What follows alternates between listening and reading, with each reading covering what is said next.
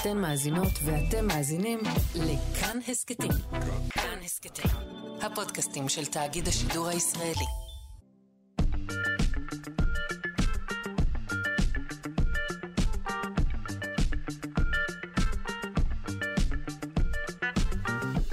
שלושה שיודעים.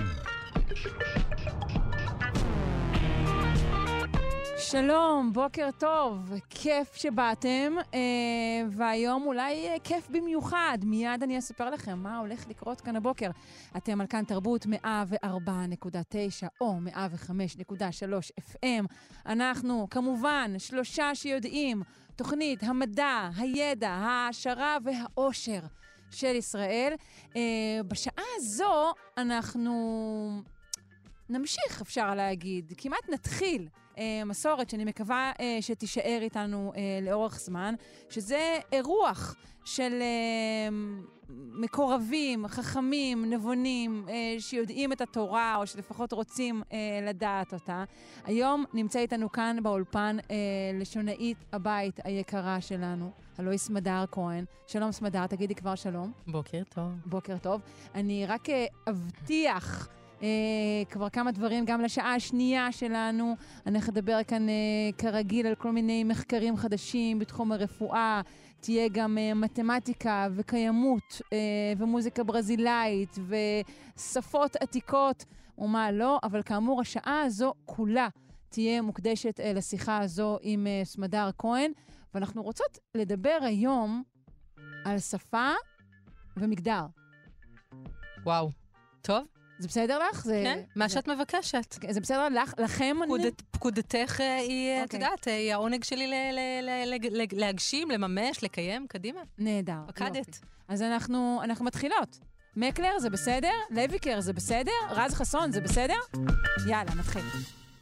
אז אנחנו רוצות לדבר כאמור על שפה ועל מגדר. ודבר ראשון שרציתי לשאול אותך, זה העניין הזה של זכר ונקבה, שבעצם אפשר להגיד שהוא אחד הדברים המרכזיים שהופכים את העברית לשפה הלא פשוטה שהיא.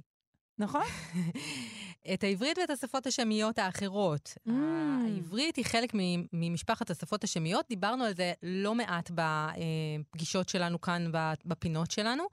אה, ובאמת, אחד המאפיינים של שפה שמית היא מערכת בינארית. שאת מערכת- אומרת שמית ולא שמית. אני נכון. אי- איישר איתך קו בעניין הזה? אוקיי. אה, אנחנו בעצם, אה, כשאנחנו אה, קובעים את מקום הטעם, סיומת אית תמיד לוקחת אליה את הטעם. אנחנו אומרים כף, אבל כפית ולא כפית. נכון, אבל אנחנו אומרים. אנטישמיים, אז כאילו, אוקיי, אנטישמים. בסדר. נכון, אנחנו, את צודקת שאנחנו בעצם נוטים לומר אנטישמים, כי אנחנו אומרים שמים.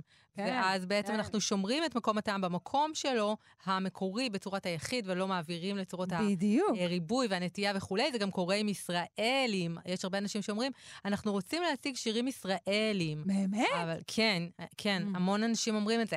אבל, אה, אבל זה כבר צריך להיות ישראליים, אבל, ואז זה גם משנה לנו את התנועה של הקמת. בקיצור, העברית היא שפה מסובכת. לא סתם יש לילדים קשיים גדולים מאוד להכיר וללמוד את הקריאה והכתיבה בעברית. אולי אם נספיק לדבר על זה מתישהו היום, כן. אז נגיע גם לזה. אוקיי, אז בואי נחזור אה, אה, לזכר ולנקבה ולשפות השמיות. שבכולן. יש- יש את העניין הזה? נכון, אז, אז באמת המין ומערכת המין והמספר בשפות השמיות היא מערכת אה, מאוד אה, דומה אה, בכולן. יש, היא נקראת, אה, אנחנו יכולים לקרוא לה מערכת דו-מינית, כלומר, יש בה זכר ונקבה וזהו. זה שונה מאוד, למשל, מאנגלית, ששם יש לכאורה שלושה מינים, זכר, נקבה וניטרלי. בשפות ההודו-אירופיות בכלל יש גם ניטרלי, כלומר, אה, גוף שמציין לנו דברים שהם אה, או דוממים, או חיים שאינם בני אדם, חיות. נכון. כלבים. על כלב אנחנו אומרים באנגלית אית, אבל בעברית אנחנו אומרים, אה, וואו, קניתי כלב חדש, ומה זה חמוד הוא. אנחנו עדיין משתמשים בהוא, ש... שבו אנחנו משתמשים גם לילדים החיים, כן? הילד שלך נורא חמוד, הוא אה, בן חמש. כן, אה, אבל מאידך, באנגלית, אנחנו יודעים את זה מתרגום, אה, שהמגדר אה, לא, לא, לא מוסגר. אם את כותבת בגוף ראשון, נכון. יכולה לעבור ספר שלם, ויש גם סופרים שהשתמשו בזה, בלי לדעת אם הדובר הוא זכר או נקבה. נכון מאוד. זאת אומרת, זה חלק מהדבר שבעברית באמת יש לנו, אנחנו ממש חייבים שיהיה התאם במין ובמספר, גם בהקשרים האלה של הפועל, גם בהקשרים של שם עצם ושם תואר. כשאני רוצה להגיד שמישהו קפץ, אני חייבת לדעת מיהו המי, המישהו הזה, כדי לדעת אם הוא קפץ או קפצה. ואני חייבת לתת את הפועל באופן מותאם לנושא של המשפט, למי שעשה את הפעולה. אה, מאיפה זאת... זה מגיע תרבותית, את יודעת? למה? למה זה חשוב בשפות השמיות, החלוקה הזו לזכר ונקבה, ונגיד לא עשה את דרכו אה, לשפות אחרות? שפות אז זו שאלה ממש טובה. אני חושבת שאולי השאלה המקדימה היא האם זה נולד ככה, האם המערכת נולדה כזאת, או שהיא בעצם פרי יצירתו של בן אדם. Mm. אז, אז שוב, אנחנו צריכים לחלק כאן את המערכת לשני uh, רבדים. אם נדבר ברובד הדתי, נגיד, אז uh, התנ... התנ"ך כתוב כך, והתנ"ך, אלוהים כתב אותו, לפחות את התורה, mm-hmm. ואז כאילו אלוהים יצר את המערכת. אבל גם בתוך המערכת הזאת, שכאילו אלוהים יצר, ואני בכוונה ככה מקצינה ואומרת אלוהים וזה, אבל בסופו של דבר, גם בתוך המערכת הזאת, אנחנו רואים שיש חריגות, כמו שאנחנו לפעמים קוראים להן. זאת אומרת, אנחנו כן מוצאים מילים שאנחנו היינו מצפים שהן יהיו נקבות, אבל מתייחסים אליהן בזכר ולהפך, תכף אולי נרחיב בזה. וזה זה רובד אחד של ההתייחסות. הרובד השני הוא להסתכל רגע באמת מחקרית. אנחנו, המדענים, החוקרים, מסתכלים, מנסים לראות מתוך המצאי, מתוך מה שאנחנו מוצאים אה, ב, אה, בכתובים בעיקר, כי זה מה שיש לנו, אנחנו מנסים לראות מה בעצם היה. ומה שאנחנו יודעים לומר הוא שכנראה, אגב, לא רק בעברית, גם בשפות אחרות, לא רק בשפות שמיות, גם אה, קרן דובנוב, חוקרת, קרן דובנוב, דוקטור קרן דובנוב, אה, עובדת אה, עד לא מזמן של האקדמיה ללשון העברית, חוקרת באמת אחת המופלאות. אה, עלתה אה, מברית המועצות ולמדה עברית והפכה לאחת החוקרות המובילות של העברית באמת כפלא בעיניי. והיא חוקרת הרבה, הרבה מאוד שנים את העניין הזה של זכר ונקבה, מספרים וההבחנה הזאת ביניהם. והיא מגלה ואומרת שבאמת בהרבה מאוד שפות יש איזושהי מערכת כזאת דו-מינית, אה, ש, שמתבטלת עם השנים, שבעצם עם השנים ההבחנות המאוד אה, מוחלטות האלה בין זכר ונקבה מתבטלות, ונוצרת איזושהי צורה ניטרלית שמשמשת להכל. אה, שזה עם קצת... השנים כולם נהיו עשר שקל. בדיוק, ממש דומה, ממש ממש דומה. העשר שקל שלנו זה בדיוק הדבר, הרבה אנשים מדברים על זה ש... אה, בעצם האקדמיה ללשון מבטלת כבר, כלומר, יש מין אגודה רובנית כזאת שכל חצי שנה בערך עולה מחדש, אבל שמענו שהאקדמיה אמרה שתכף מבטלים את ההבחנה בשם המספר. אז קודם כל זו הזדמנות אולי להפריך את האגדה הזאת ולומר, לא היה, לא נברא, וכנראה גם לא בקרוב ייברא. המצב שבו האקדמיה אומרת, אין יותר זכר ונקבה. מדוע? מסיבה פשוטה. בשם המספר, את מתכוונת. בשם, בשם המספר, וכנראה בכלל, כי הבכלל תכף אולי, אני יודעת, כן. את מכוונת לזה שכולם אומרים עכשיו, כותבים אות, נכון?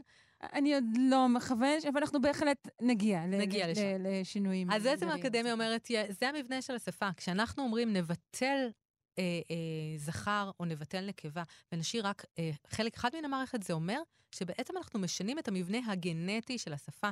אנחנו הרבה פעמים מדברים אה, על, אה, על תינוקות, על ילדים, על, על הורשה גנטית לילדים, נכון? כשאנחנו עוסקים במחקר השפות, אנחנו לא סתם אומרים משפחת הלשונות השמיות.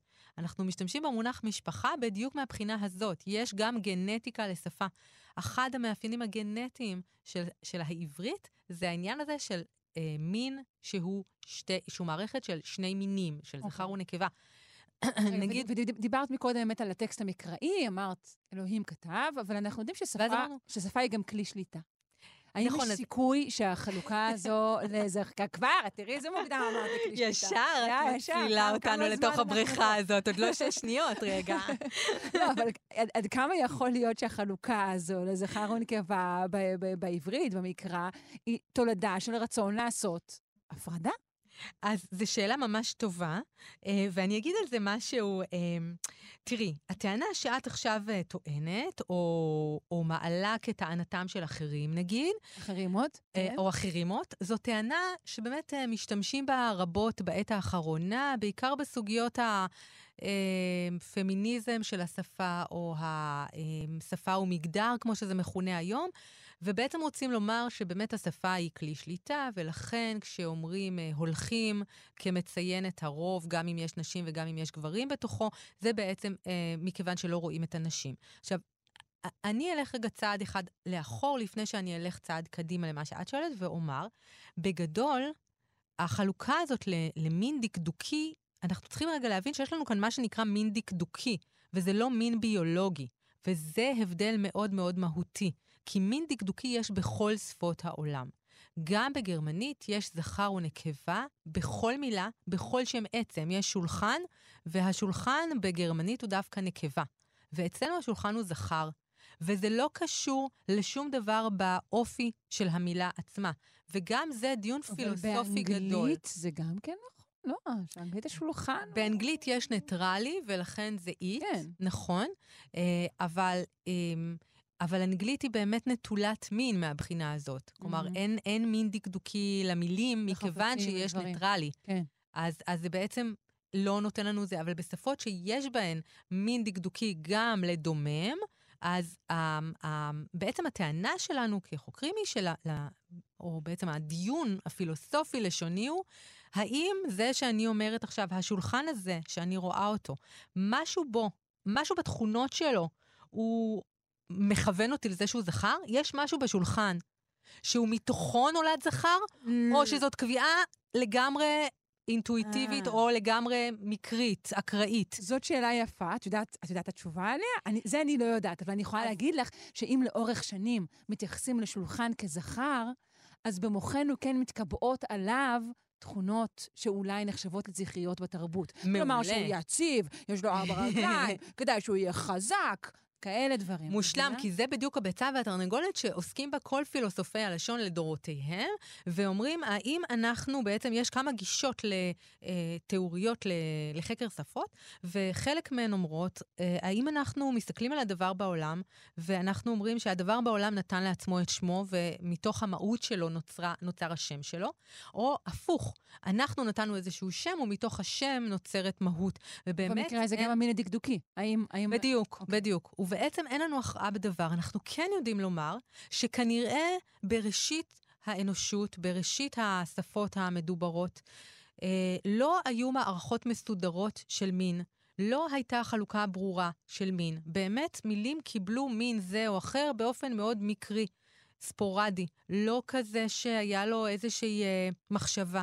וגם הצורות ה... ה אה, דקדוקיות עצמן, כלומר הריבוי נגיד, שולחן, אנחנו אומרים שולחנות, אבל שולחן הוא זכר. ובעברית של ימינו, כשאנחנו מלמדים בבתי הספר אה, ריבוי נקבה, אנחנו אומרים, תמיד תמיד נקבה מקבלת סיומת ו' תו. אנחנו אומרים ילדה, ילדות, נכון? כלבה, כלבות. מלכה, מלאכות. אה, אה, אני יודעת, אה, אה, כמעט כל מילת נקבה. אבל העברית משופעת ביותר יוצאים מן הכלל מאשר שפות אחרות? לא, אבל אנחנו בעצם אומרים שיש כאן איזה שהם שני, שני שלבים בהתפתחות של השפה, שהשלב הראשון היה שלב אקראי. השולחן קיבל סיומת ו' תו, בלי שעדיין התקבע שו' תו הוא סיומת נקבית. כן? אה, אוקיי. כן, mm-hmm. ולכן יש לנו גם וילון, זכר ווילונות, וסולם וסולמות, ומצד שני, כשילד אומר שהוא רוצה עכשיו לאכול שתיים מהסוג של ביצה, ביצות. אז הוא אומר ביצות. ולמה הוא אומר ביצות? כי ככה הוא גוזר את השפה. מעולה, כי אצלו בראש כבר ברורה המערכת. המערכת הנוכחית של ימינו, כן. לא המערכת הקדומה. בעצם הוא צריך להסתגל גם למערכת, וגם לגזור ממנה אחר כך את היוצאים מן הכלל. נכון. והיוצאים מן הכלל זה בעצם המילים הקדומות ביותר, כמה שזה נשמע מוזר. בעצם הקדומות הן אלה שנוצרו שעוד לא בלי קיבלו, חוק. כן, עוד לא קיבלו חוק. על עצמן את החוק. בדיוק, יפה. פשוט נוצרו, כך הן קיימות, כך הן השתרשו, כמו שאת אמרת, אנחנו כבר המון המון שנים משתמשים, מכירים וכולי, ואולם, ואולם ב, אה, בשלב מסוים בהתפתחות השפה, נקבע החוק הזה, אה, שאומר, כל מה שהוא זכר יקבל סיומת י"מ, כל מה שהוא נקבה יקבל סיומת ו' תו. ואז, פרט ל...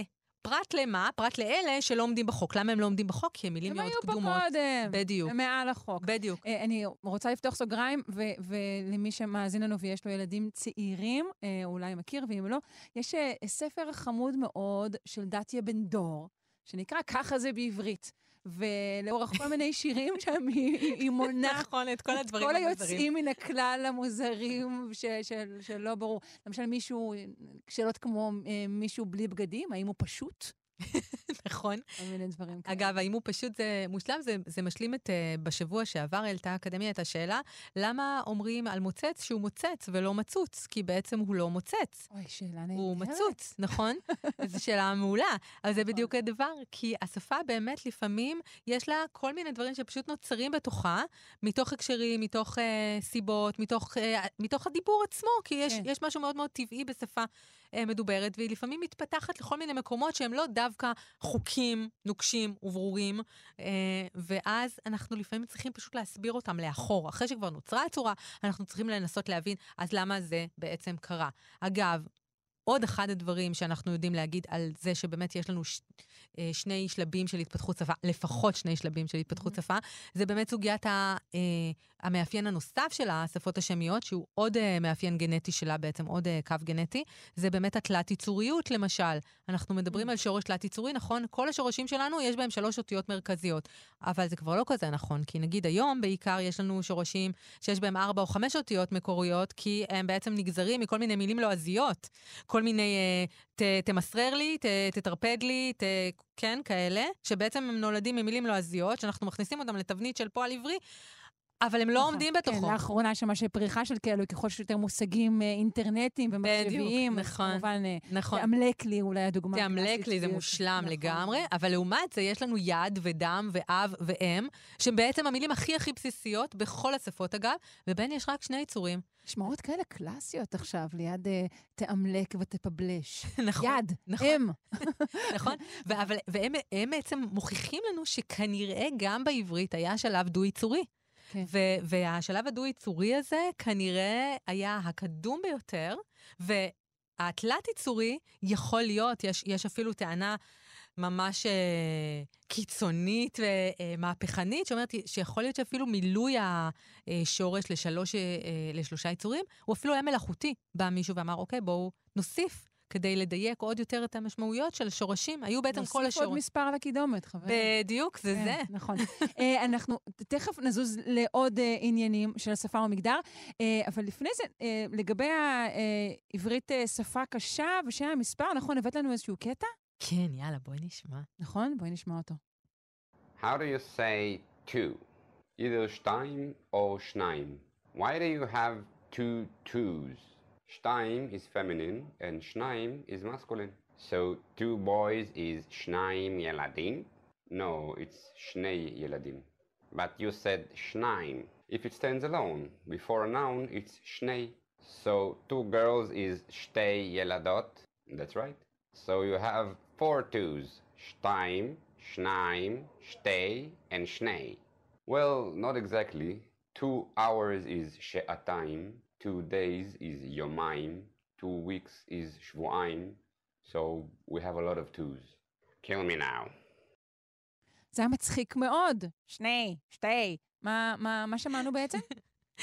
את ממש צודקת, אה, שרון. זה, זה בעצם אולי המשבר הכי גדול של אנשים שעולים לארץ ומנסים להבין עברית ואיך לומדים עברית. כי, את יודעת, באנגלית את אומרת two kids ואת אומרת uh, uh, two days והכל בסדר, אותו דבר.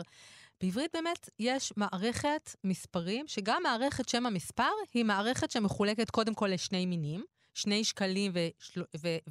ושתי uh, ילדות, וגם שלושה שקלים, אבל שלוש ילדות, והשלושה הזה שאנחנו מכירים אותו, את הסיומת קמץ ה' הזאת, אנחנו מכירים מהנקבה בכלל בשמות הכלליים, כמו ילדה. ודווקא זה הולך לזכר, בדי- למען השם. בדיוק, והכל פתאום מתהפך, ועכשיו לך תעשה חיווט מחדש של המוח כדי להגיד, רגע, אז אם יש לנו ה' ב- בשם המספר, אז לא תהיה לנו ה' בשם העצם שאותו הוא סופר, יהיה לנו שלושה ילדים, אבל שלוש בלי ה' לילדות, שזה סיומת ו' תו שהוא נקבה. בקיצור, בלגן. אבל את אומרת, עולים חדשים מתקשים, אבל בואי נודה בכך. אה, שגם דוברי גם, אה, עברית דוברי ילדית. עברית מלידה מתקשים בכך. איך הגיעה באמת הצורה שנשמעת נקבית, שלושה וארבעה, דווקא אה, לזכרים? אז זה עוד חלק מהדבר הזה, שאנחנו מדברים, אה, אה, הזכרנו מקודם, אמרנו שבאמת יש דברים שהם מאוד אה, אה, מקריים, הר- אקראיים, שפשוט קורים. זאת החלוקה שכנראה פשוט נוצרה לה, לא, אף אחד לא אה, קבע אותה. מכוון. לא, לא, כן, לא, לא קבענו אותה בזה. זה מה שנוצר, זה מה שנולד, זה מה שאנחנו פוגשים או מצאנו. אגב, כבר באמת מתקופה מאוד מאוד קדומה של העברית, אה, את החלוקה הזאת לשתי מערכות מספרים. ואני שוב אומרת, זה אולי הדוגמה הכי טובה לזה שכשאנחנו מדברים על מין, ושוב, לא מגדר, אלא מין, אנחנו מדברים על מין דקדוקי ולא על מין ביולוגי. המין הדקדוקי, זאת אומרת, המילה הזאת, מבחינה דקדוקית, מבחינת הצורה שלה, היא נקבית, אבל היא לא נקבה במהות שלה. זאת אומרת, זה לא אומר שום דבר על הזהות המגדרית שלה. נכון. זה רק- כמו שאמרנו, שוב, זה באמת יכול להשליך עליה תרבותית, וכך ליצור לה נכון. אולי אז זהות זה, מגדרית. זה מה אז שקורה אז יותר בואי- אז- ויותר, נכון, כנראה. אז זהו. אז בואי נצעד אה, אל זמננו אנו, שהם, שהם מורכבים עוד הרבה יותר בכל הסיפור הזה של שפה ומגדר. אה, למשל, לאורך כל שיחתנו עד לרגע זה, אה, את אמרת, אנחנו מדברים, אנחנו פוגשים, בעוד שאת ואני, אה, סמדר, לפחות אה, עד כמה שנראה לעין, אה, אני לא, לא רוצה כמובן אה, לכפות, אנחנו ניתפס על ידי השומר פה בקומה שלוש אה, כנקבות. אה, וואו, תפסת אותי אה, ממש, אה, את יודעת, זו אחת השאלות ששואלים אותי רבות כשאני מרצה גם בכינוסים שעניינם אה, לשון ומגדר, ואני חושבת שזה, א', כנראה קצת מעיד על גילנו, אה, כי אנחנו התרגלנו לזה. אני התרגלתי לזה שצורת הסתמי היא הצורה המסתיימת בי"מ. את השתמשת במונחים נקבי וזכרי, ואני אני לא, וזכרי, אני לא משתמשת בהם. אה, בעיניי זו לא צורה זכרית, בעיניי זו צורת הסתמי. כן, כלומר- אני, אני דווקא מז- מזדהה איתך שוב. בזה, ו, ואני חושבת גם, כן, לי עצמי זה לא נראה כמו מאבק, אה, לא אגיד ראוי, לא אקבע למישהו מה ראוי, אבל שיש לנהל אותו, המאבק על, על הסתמי, שכן הסתמי הוא סתמי. אני לא, אני לא גוזרת ממנו משהו לגבי אה, אה, חיי וגורלי וגובה משכורתי, אבל יכול להיות שאני טועה. אז באמת ש... תראי, זאת שאלה שאני חושבת שהיא כרגע עומדת במרכז המאבק ה... אה, באמת, אנחנו בעיצומה של מהפכה אולי, אם אנחנו אה, נשתמש רגע במונחים חברתיים. אנחנו... ואנחנו בעיצומה של מהפכה חברתית, וגם את זה צריך לומר. אנחנו לא נמצאים בעיצומה של מהפכה לשונית. אין לנו כאן עניינים לשוניים דווקא, אלא הלשון היא הכלי במהפכה החברתית נכון. שאנחנו אבל השאלה היא, נמצאים בה. אם נצרף לשפה הסתמית, לשון, נזכור נגיד לדבר, אה, נגיד בגוף ראשון נקבה, או בכלל נשים שם צורות נקביות יותר. האם הדבר הזה בהכרח דווקא משרת את מעמדה של האישה? אני בכלל לא בטוחה. הרי, הרי באותה מידה נוכל לטעון שזה דווקא יכול גם להקטין ולהדגיש דברים שאין צורך להדגישם. הסתמי הרי סתמי הוא, ובכך יתרונו.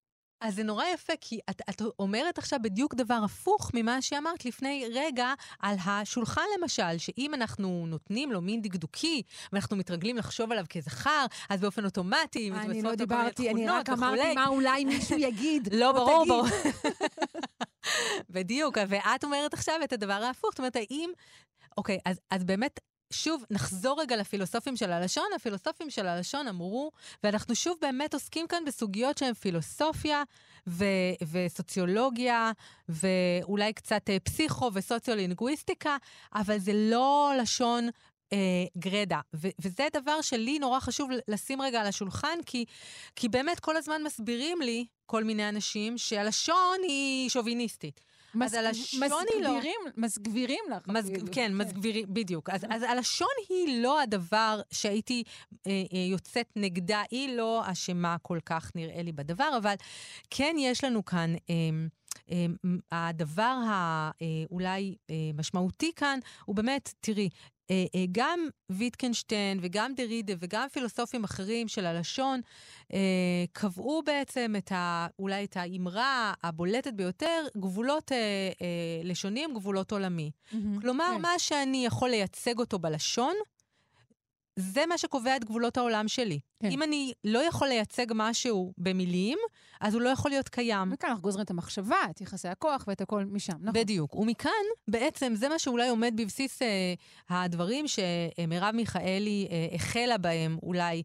אה, באופן הפומבי ביותר והקולני ביותר. היא, היא כנראה לא היחידה שפעלה כך, אבל היא באמת הקול הבולט ביותר והנשמע ביותר, של בואו נשים את האישה על המפה, כי אם אנחנו לא משתמשים בנשים, אה, במין הדקדוקי הנקבי, לצורך העניין, אז כאילו האישה לא קיימת במרחב כן. הציבורי, ואם היא לא קיימת במרחב הציבורי, אז היא לא בתוך גבולות עולמנו, ואז אנחנו באופן אוטומטי לא מתחשבים בה, ואז הרפואה היא רפואה גברית, וה... אה, זאת אומרת, באמת יש, אם אנחנו הולכים על פי הגישה הפילוסופית הזאת, אז זה בעצם מה שעומד מאחוריה. מהמם. אם אני לא שמה נשים בשימוש היומיומי שלי בדיבור, אני בעצם אומרת שהן לא קיימות בעולם, ואם הן לא קיימות בעולם ואין מודעות להן בתודעה המחשבתית שלי, אז אני בעצם לא מביאה אותן בחשבון בעוד מיליון דברים אחרים. ואת אומרת, אם אני מקשיבה למה שאמרת קודם, זה לא שאת לא שמה נשים, זה שאת לא שמה את הצורה הדקדוקית הנקבית, ואת כל- הזמן חוזרת על זה שזה לא אותו דבר. נכון, אז אני אומרת שאני עושה את ההבחנה בין אני רוצה לציין נשים ספציפית, לבין אני רוצה לציין כלל. איזשהו כלל, שבכלל הזה יכול, יש גם נשים וגם גברים, והעברית קבעה, אני לא קבעתי את זה, העברית קבעה שה, שצורת הסתמי היא צורת סיומת י"מ.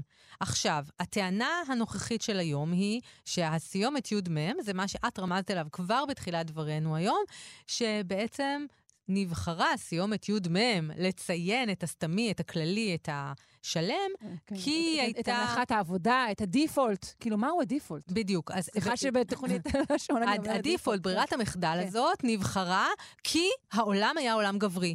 וגברים ניהלו אותו, ולכן הם זה היה הדבר האוטומטי. הם בחרו- הם כתבו אותו. בחרו את ברירת המחדל. נכון, ויכול להיות שבזה את אולי צודקת, נכון. יכול להיות.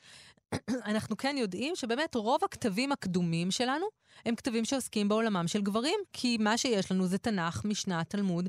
עסקו בהם חכמים או גברים שניהלו את הדברים, וזה מה שיש לנו בכתובים. יכול להיות שבשוק דיברו אחרת, כי היו שם נשים וזה היה מרחב נשי, ואז אם היינו מקבלים עכשיו, אה, נגיד, תמלולים של שיחות שוק, או שיחות אה, שכונה, או שיחות מטבח, יכול להיות שהיינו מקבלים לשון אחרת לגמרי, אבל המרחב הזה אחר. פחות תועד. יכול מאוד להיות Mm. שהמרחב הזה פשוט לא תועד, ולכן קיבלנו. אוקיי. אנחנו לא יכולים לדעת מדוע קיבלנו את המבנה הזה, אבל זה המבנה שהורש לנו. עכשיו, אחת הטענות אה, שאני מנסה לטעון, ושגם אנחנו רואים אותן יותר ויותר, זה שכשאנחנו משתמשים בצורת הנקבות, בעצם, בעצם השפה אומרת לנו, הצורה הלא מובחנת, הלא מאופיינת, היא צורת הסיומת י"מ. לעומתה, יש לנו סיומת ו"ת. סיומת ו"ת היא הסיומת המובחנת. היא הסיומת שאומרת שמדובר בנשים בלבד, והיא בעצם מדירה גברים. ו, אה, ו, ורבות מהתלונות שקיבלנו במשך שנים כאן אה, ברדיו, ממאזינים, בשנים שבהם החלה המהפכה הזאת, כשיש לנו כמה וכמה מגישות שחרטו על דגלן לדבר בנקבה, גברים רבים כתבו, זה מדיר אותנו. כשאומרים ברוכים הבאים, אז זה לא מדיר נשים, אבל כשאומרים ברוכות הבאות, זה כן מדיר גברים. וזאת סוגיה ראשונה ומה לדון עשיתם? בה. זאת שאלה נהדרת. אמ, אז קודם כל ענינו לכותבים, כי היה צריך לענות להם, נכון. אה, ואמרנו להם שתודה על הפנייה, וגם אמרנו שאנחנו אה, כמובן אה, מבינים את תחושתם, וגם שאנחנו נפנה את תשומת הלב של המגישות, וש, אה, וגם, וגם הסברנו שבאמת מבחינת המבנה הכללי של העברית, טענתם צדק מוצדקת. איתם, אבל מבחינת המהפכה, אבל שלא, ואמרנו שיש, אבל מכיוון שאנחנו מדברים היום במגישות שהן בסך הכל מגישות ולא קרייניות, אז זה בעצם הגשה אישית, ובעולמות האישיים מותר לך לבחור מה את רוצה, ואם יש לך איזושהי אג'נדה, אה, איזושהי, אה, איזשהו אה, דבר שאת רוצה לשים על סדר היום שלך, אז זאת זכותך כמגישה בגוף שידור, ואת גם בוחרת להעלות איזשהו... את, את בוחרת להעלות איזשהו עניין חברתי דרך זה, או איזשהו עניין אה, תודעתי דרך זה, וזה חלק מהמנדט נכון, אם כי שלך. קהל אחר שהיה מודר, שאינו גברים, אולי אה, הייתם פחות סלחנים לגבי זה, כי אנחנו, את יודעת, מכאן לא, לא היינו סלחנים. כלל. אני, אנחנו לא היינו, אנחנו יועצי לשון, לא תפקידנו היה לקבוע, אה, אה, לא, לא הבענו את עמדתנו. אה, כפי, שאת, אוקיי. מ- כפי שאת מבינה, עמדתי בדיוק כן. הפוכה מזאת. אבל כן היה צריך לתת מקום לכל, ה, אה, לכל האנשים ש... רלוונטיים לשיח הזה, ובשיח הזה באמת יש המון דעות. כשאני באה ללמד את סטודנטיי האהובים, אני אה, אה, יותר ויותר בשנים האחרונות, חייבת לומר, נתקלת יותר ויותר בסוגיה הזאת, ובאמת יש פחות סובלנות של סטודנטיות בעיקר, אה, ובשנתיים האחרונות גם של גם של סטודנטים. נכון. ל- למה, למה לא נגיד גם וגם, או למה לא נגיד רק, או, או בואו נשתמש אה, באופן מזדמן. פעם נאמר נכון. אה, גברים, ופעם נאמר נשים, וגם זה כבר הופך לפתרון אה, רווח, בואי נגיד, כן. אה, יותר ויותר. אה, אבל כשאני צריכה לייצג גוף אה, שידור, אז אני אומרת, רגע, אבל... אבל באמת יש גם מקום, במקומות מסוימים יש מקום אה, לעמדה האישית שלך, ואני צריכה לתת לה מקום כי זה המקום שלך. מהמם. אה, אני כן יכולה לומר לך שבמקומות מסוימים אנחנו נתקלנו בזה שהיינו צריכים ל... רגע... להתדיין במה עושים. למשל, אני, מאוד אוהבת לתת את הדוגמה המאוד בולטת, כשרונה רמון אה, אה, הלכה לעולמה, אה, אז הייתה לנו, אה, תמיד את יודעת, מוציאים שקופית כזאת על הטלוויזיה אה, אה, עם שנות חייה, ואיזושהי כותרת. והכותרת שנבחרה הייתה נפרדים מרונה רמון. אה, ובאותו הזמן זה היה באמת שיא ה- שיא ההתחלה, נגיד, של הפתר- הדבר. הפתרון ה- ה- הנבון, עד כמה שאני יודעת, הוא כמובן לנסות להימלט מהשאלה ולכתוב פרידה. כיוונת. לדעתה של רומי נוימרק, שפנתה אליי ואמרה לי, סמדר, למה לא נכתוב למשל פשוט פרידה, ואז נימנע מנפרדים? כי אני לא רוצה להגיד כאן נפרדים, כי נפרדים מדיר חלק מן האוכלוסייה. ואז אמרתי, אני... אמרת לה שזה גם לא מדיר חלק מהאוכלוסייה, אלא רק מרגיז חלק כן, מהאוכלוסייה. אבל נכון? גם חשבתי דבר נוסף, וזה משהו שאני עד היום ממש חושבת אותו. אני חושבת שכשאומרים פרידה, זה משהו נורא נורא כללי, רחוק, כותרת מנותקת מרגש, ונפרדים זה משהו נורא רגשי.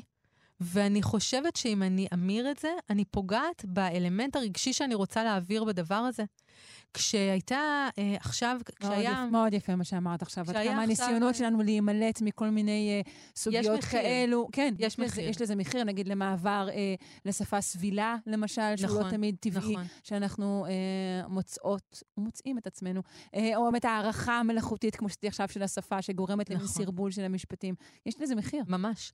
ואת יודעת מה, דוגמה אולי הכי טריה ממש עכשיו, אה, אה, לפני אה, כמה, שלושה, ארבעה שבועות, הייתה, היה המבצע האחרון עד כה בעזה, והתאגיד הוציא הודעה בכל אתריו וכתב, מחבקים את תושבי הדרום. מה היו כותבים כאן? חיבוק לתושבי הדרום? זה היה נשמע אותו הדבר? לא. מחבקים ומחבקות? אה, אנחנו מחבקים, נחבק את. כלומר, יש פה באמת הרבה מאוד אה, אפשרויות. נכון. הלשון נותנת לנו זה, זה עוד פתרונות. לפני שדיברנו על עצם השימוש במילה. חיבוק, נכון, אבל זה נכון, בהחלט נושא אחר. נכון. אה, בואי אבל כן נדבר על מקרים שבהם, למרות ששתינו, כן, אני חושבת, אה, עומדות אה, מאחורי, אה, נקרא לזה אולי זכותו של הסתמי להישאר סתמי, אה, אה, כן נשמע אה, דוגמה אה, לא כך טובה לשימוש האוטומטי בצורת זכר, נכון? הבאת לנו אה, אה, דוגמה מעולמות הרפואה, כן? בואו נשמע את זה רגע. זה, זה משיבון נכון, של... אה, מושלם. נכון. דוגמה מצוינת. בואי כן. נשמע אותה. מרכז בריאות האישה, שלום. להוראות הגעה הקש 2, לקביעת תורים, לסקירת מערכות, שקיפות עורפית ובדיקות סקר גנטיות, הקש 3. לפיוז'ן ג'נטיקס ובדיקת הרמוני, הקש 5. לאקו לב עובר וקרדיולוגית ילדים ולמרכז לתזונה נכונה, הקש 6. לכל נושא אחר, הקש 0 או המתן. אז תודה. זה מרכז לבריאות האישה, אה, וכל ההוראות הן בלשון זכר. נכון. אז אולי אנחנו בעצם קצת מסייגות את כל מה שאמרנו קודם, יש מקום למהפכה הזו. נכון, אז בעצם אני חושבת שאנחנו, אה, אולי, אולי באמת, ה, אולי הדבר הכי חשוב לומר בסוגיה הזאת, היא שאנחנו צריכים רגע להסתכל עליה לא רק באופן אה, דיכוטומי ואוטומטי. אה, צריך רגע להפעיל איזשהו שיקול דעת בהחלטות שלנו. אמ, באמת, הקש הזה, לפני 20 שנה נגיד, אף אחד לא היה מרים גבה. הכל לא היה בסדר. לב לא היו שמים לב כאילו. לזה בכלל. נכון. אבל באחת הפעמים שאני התקשרתי ושמעתי אם את זה, תרצה ללדת בחדר הטבעי. בדיוק, וזה כאילו פשוט צרם את אוזניי, אמרתי, זה הרי האבסורד כן. בהתגלמותו. נכון. ולרוע מזלם, זה היה ממש סמוך למתישהו שהרציתי על הנושא הזה, אז אמרתי, אוי, זה ממש דוגמה מושלמת. וזה בדיוק הדבר הזה. זאת אומרת, אז להגיד רק הקש במקרים שאנחנו פונים באמת רק לנשים, זה האנשים שמתקשרים לקבוע תור לסקירת מערכות ברוב המקרים. אז אם זה הרוב המוחלט של האנשים ש, שפונים אליכם, אז אין סיבה שתפנו עליכ, עליהן בהקש. לעומת זה, הבאתי לך... אה, הודעת וואטסאפ שקיבלתי לפני כך וכך אה, זמן, ואחד מחבריי אה, סיפר על, אה, על זה שהוא היה אה, מרצה למתמטיקה, והוא כותב לי, לפני שנים לימדתי קורס במתמטיקה בפקולטה לחקלאות, כי 80% מהכיתה היו סטודנטיות. רוב הזמן, כשהסברתי את החומר והדגמתי דרכי פתרון, התייחסתי אל כלל הכיתה בלשון נקבות. בא בן אדם בטוב, רצה לפרגן לאנשים שבקבוצה. עד שבאמצע השיעור, סטודנטית אחת העירה לי ואמרה לי, אתה יודע שיש גם בנים שלא מבינים. וזה מביא אותנו בדיוק למה שאמרנו קודם. הנקבות הוא המובחן. זאת הצורה כן. המובחנת. זאת הצורה שהיא לא ברירת המחדל עדיין בתודעה שלנו. אז אם אני משתמשת רק בנקבות, בטח אם אני משתמשת בזה במונחים פחות מפרגנים נגיד, אז היא עלולה לגרום אפילו ל... להפוך, ללהעליב, ללפגוע. בדיוק, זה מה שהתכוונתי. יש לנו לפעמים יתרונות לש, לשימוש בצורה צורה הסתמית של צורת זכר. לפעמים המילים יתרונות. אני רוצה אפילו להרחיב את, ה, את ההקש הזה ולהגיד שגם, למשל, בעוד מקומות שקשורים אה, לרפואה, אה, גם לרפואת נשים, אז ראיתי לא אחת כזה אה, שלט שמסביר, אה, אה, את אה, תיכנסי, אה, וקודם כל תקבל אותך האחות, ואחר כך יבדוק אותך הרופא. וואו, אז פה, את יודעת, אמ, הלשון, חקר הלשון מדבר תמיד על דברים שמצד אחד הם אה, אמ, נולדו באופן מסוים, ומצד שני, הציוויליזציה משתנה, הלשון נשארת הרבה פעמים מאחור. אנחנו הרבה פעמים אומרים שהכתב הוא יותר שמרני מאשר הדיבור, ולכן הרבה פעמים אנחנו בכתב עדיין משמרים תופעות שבדיבור כבר לא, לא משמרים אותן. זה שאנחנו אומרים בית ספר, ועדיין כותבים בית ספר, זה בגלל השמרנות של הכתב, למשל. מה שאת מדברת עליו זה באמת, המונח הזה, תקבל אותך אחות ואז יראה אותך רופא, זה דבר שהוא בעצם תיאור של המציאות. המציאות היא כזאת, שברוב המקרים מי שיפגוש אותך היא אחות, וברוב המקרים מי שיפגוש אותך אחר כך יהיה רופא זכר. כן, לכן וזה דברים גם- שפשוט לאט-לאט ישתנו ככל שהמציאות בדיוק, תשתנה. אנחנו והמציאות רוצים, אה, תשתנה להאמין. ולכן לא תהיה ברירה. ואנשים אחרים, או נשים אחרות יגידו בדיוק ההפך. קודם כל, נכון. שנו את השלטים. נכון. ואחר כך תשנה. וזה בדיוק, אגב, הטענה בשנים האחרונות שעולה, למה איגוד האחיות, אבל איגוד הרופ... או הסתדרות הרופאים. מהמם. אה, עכשיו, הסתדרות הרופאים, מובן, זה כולל בתוכו רופאים ורופאות. אחיות כולל בתוכו רק אחיות, לכאורה, כי זאת לא, הצורה המובחנת. גם- אה, אוקיי, אבל יש גם... מבחינה, נכון, מבחינה לשונית אני מתכוונת. מבחינת המבנה הדקדוקי של הצורה הזאת, Mm, אחיות. אחיות זה רק נשים. כי, כי אם היינו רוצים להגיד אחים ואחיות, אז היינו אומרים אחים. כי ככה העברית אומרת, הסתמי הוא צורת סיומת י"מ. אה, אז באמת בשנים האחרונות, רגע, אז בואו נגיד אחים ואחיות, ובואו נגיד רופאים ורופאות, והסתדרות המורים. למה הסתדרות המורים? כי במקור, בראשיתה של המדינה, היו בעיקר גברים מורים, לא היו נשים מורות, היו מעט מאוד נשים שעבדו אה, בהוראה.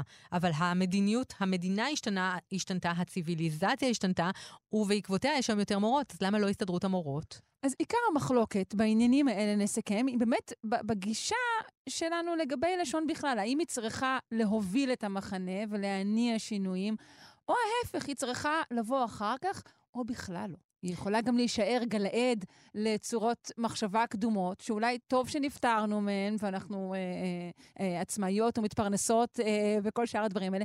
אבל השפה מייצגת גם זמנים קדומים, ואולי לא צריך בהכרח למחוק אותם מעל פני האדמה. אני חושבת שאלו שתי הגישות.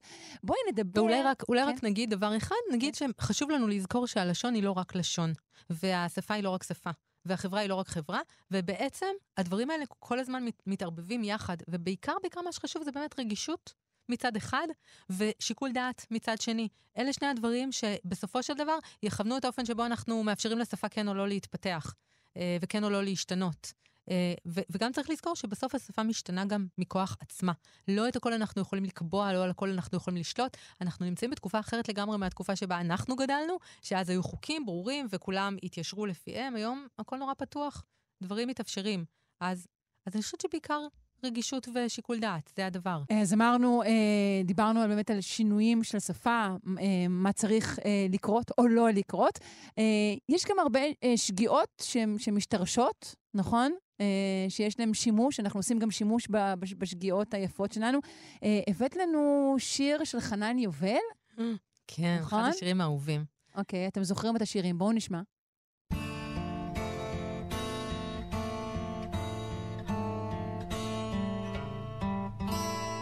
אתם זוכרים את השירים ששרנו אז, את שמי הפז, אתם זוכרים בערבים, מתחת גג של כוכבים, עם חברות וחברים, היינו לפעמים שרים. דורי דורי דורי דו. אתם זוכרים את הטיול עם המדריך ההוא שאול, ואיך אהרונצ'יק הבריון היה לוחץ אקורדיון, וגם צועק בקול אדיר, עכשיו כולם, כולם לשיר. ובלילות הכי קרים היינו סתם מאושרים, עם בדל סיגריה ראשונה, לוקחים ללב ולריאות, משתעלים ושואלים, ומחכים להפתעות. ביום שישי על הגדר עם הידיים בכיסים ואליהו השמן אומר מילים נורא גסים אבל בחושך לא ראו הנה, הגענו. כל הזמן אמרתי, מה היא רוצה להביא לי פה? זה בגלל שהכל באמת בגוף ראשון רבים? לא, אתה רוצה להביא לי את זה בגלל השגיאה. איך הוא אומר שם? אומרים מילים נורא גסים. נכון, אומר מילים נורא גסים. אה, זה קצת מחזיר אותנו למה שדיברנו בהתחלה על ביצות. זה בדיוק הדבר הזה. הוא, הוא משתמש כאן בגסים כי הוא היה צריך את החרוז כאן, אבל זה גם הדיבור של ילדים. ילדים לא לגמרי משלימים את המערכת לפעמים, אה, ומכיוון שהמילה מילים מסתיימת בסיומת י"מ, אז גם גסים צריך להסתיים בסיומת י"מ על פי המערכת, כי המערכת שלנו היא אה, מערכת צורנית שאומרת שכל מה שמסתיים בסיומת י"מ הוא זכר, ולכן גם המילה אגסים צריכה להיות מתאימה למילים. כן. אבל מילים היא בעצם הריבוי של מילה. מילה היא נקבה, כי היא מסתיימת בקמץ ה'. בקיצור, מה שדיברנו עליו בראשית דברינו, על ביצה ביצות, אז יש לנו כאן בדיוק הדבר ההפוך, אה, אה, מילים.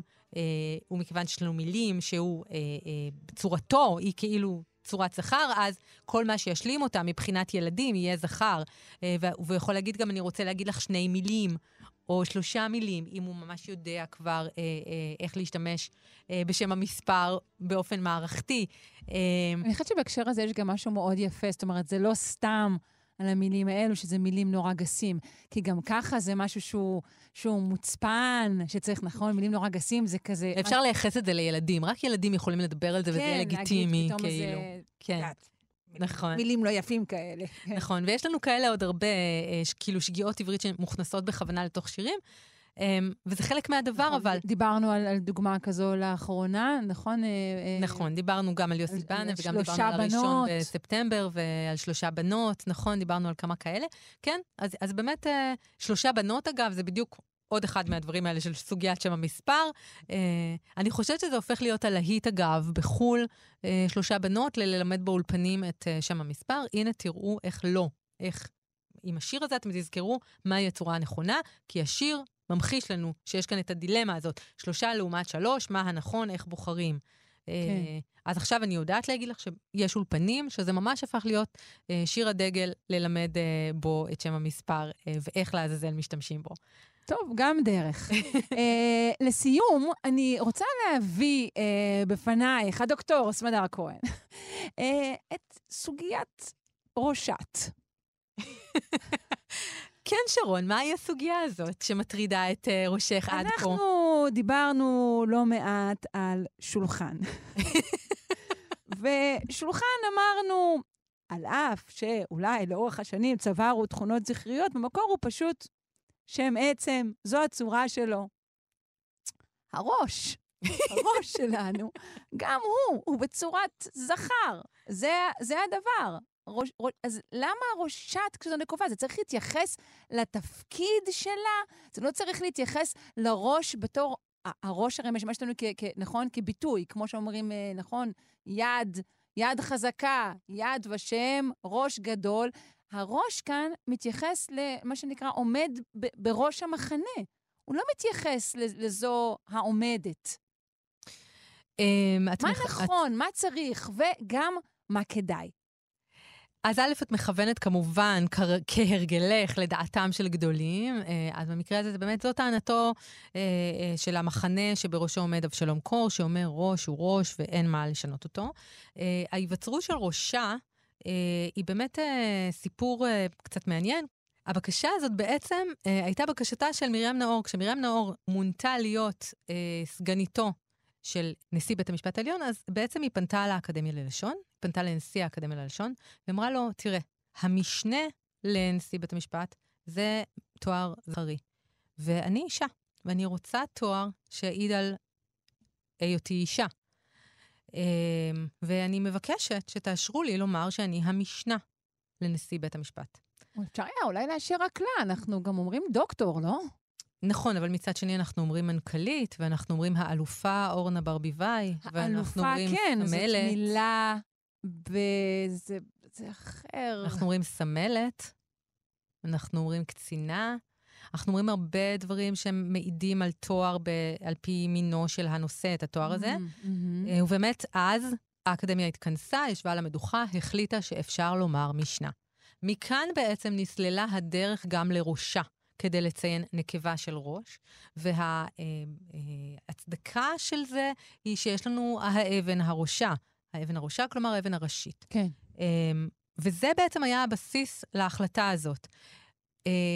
הדיון הזה בראש או ראשה... ייתכן- שגם לגבי משנה וגם גם לגבי ראשה, אם המילים, הצורות האלה לא היו קיימות בכל מקרה, אולי זה לא היה עובר כל כך טוב.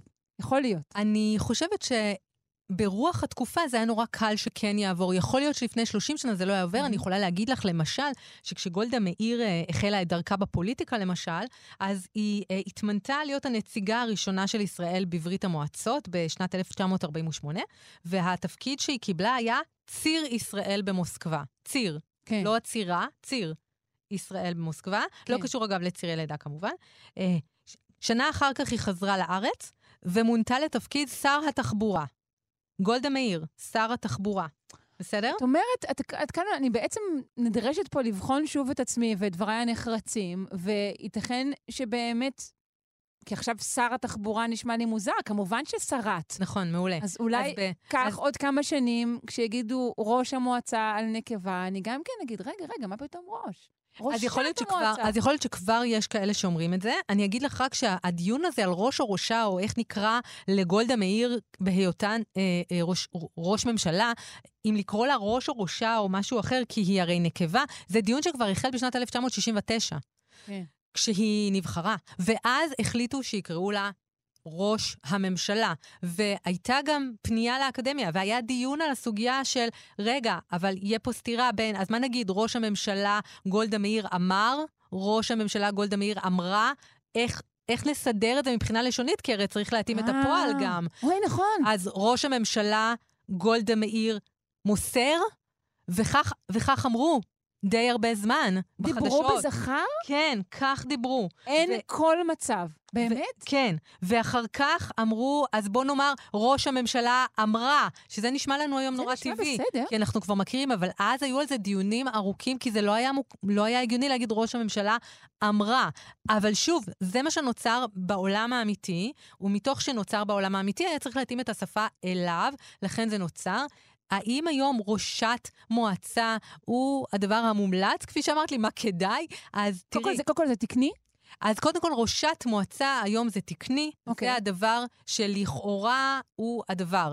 אה, נאמר רק שכשאנחנו משתמשים בראשת מועצה או ראש מועצה, אנחנו כבר לא מדברים על הראש, על איבר הגוף, אלא אנחנו מדברים בעצם על התפקיד, על התואר של התפקיד, זה שעומד בראש, ממש כמו שאת אבל אמרת. ויתרנו פה על, ה, על, ה, על ההשאלה הזו של הראש כאיבר.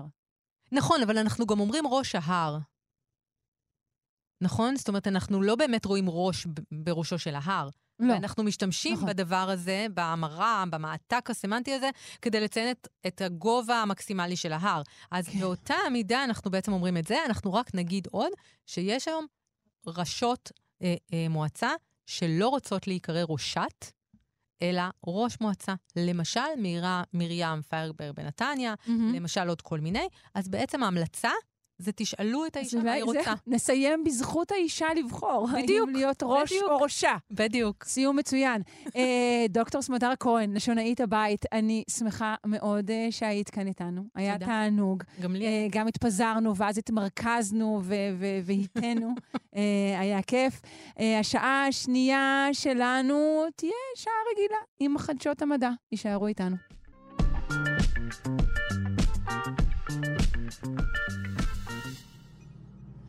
פריצת דרך, כך אנחנו מקווים, אמ, בחקר ובטיפול של מחלת הפרקינסון. נפנה לדוקטור שני שטרן מהחוג לנוירוביולוגיה באוניברסיטת חיפה. שלום. היי, בוקר טוב. בוקר אור, בסדר גמור. Um, קודם כל, מה בעצם קורה uh, אצל חולי הפרקינסון? מהו התהליך שעובר?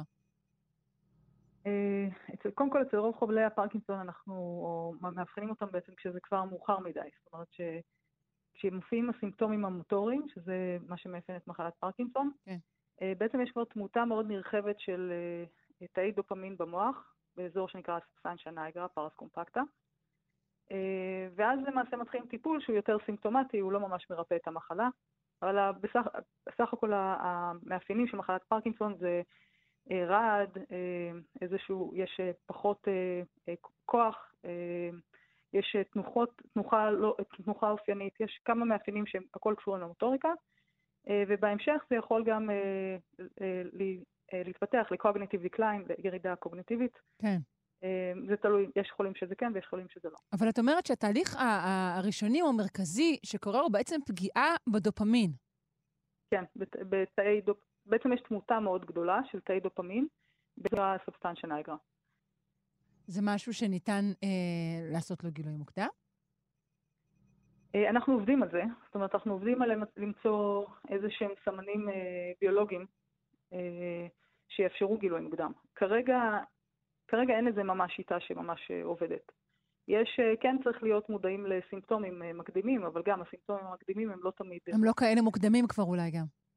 כן, לא, אבל. יש נניח סימפטומים, למשל כשאנשים, אה, יש ירידה בחוש הריח, אז אה, זה אחד הסימפטומים המקדימים, אבל זה לא בהכרח, גורם- לא בהכרח מעיד על פרקינסון.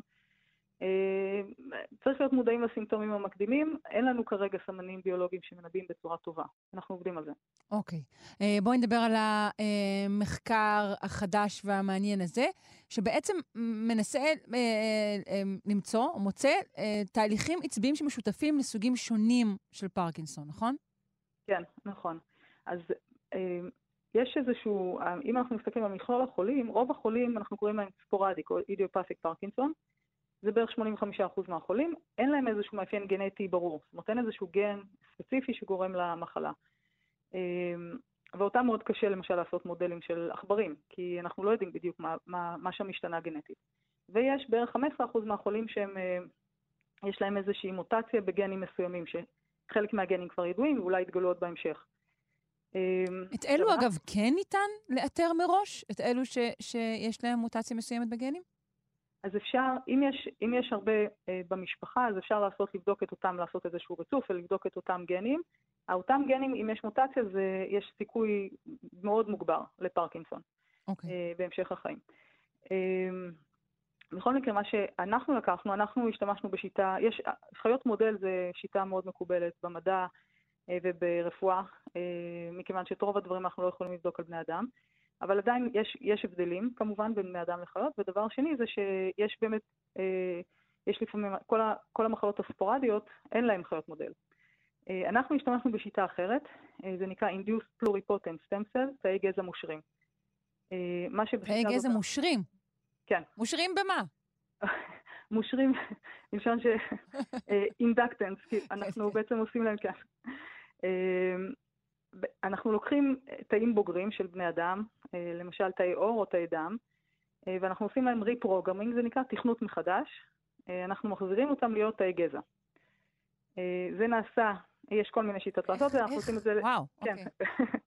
אז אנחנו עושים את זה בשיטה שנקראת סנדאי reprogramming, שאנחנו מדביקים את התאים בווירוס סנדאי, שיש בו אה, ארבעה אה, פקטורים או ארבעה חלבונים, אה, שגילה אותם אה, פרופסור שיני ימנקה, את השיטה, קיבל על זה פרס נובל, אה, שברגע שאתה מתחיל לעשות over expression, ברגע שאתה מתחיל לבטא את אותם חלבונים, הוא בעצם חוזר אחורה, כאילו חוזר אחורה בזמן, או הופך להיות תא גזע.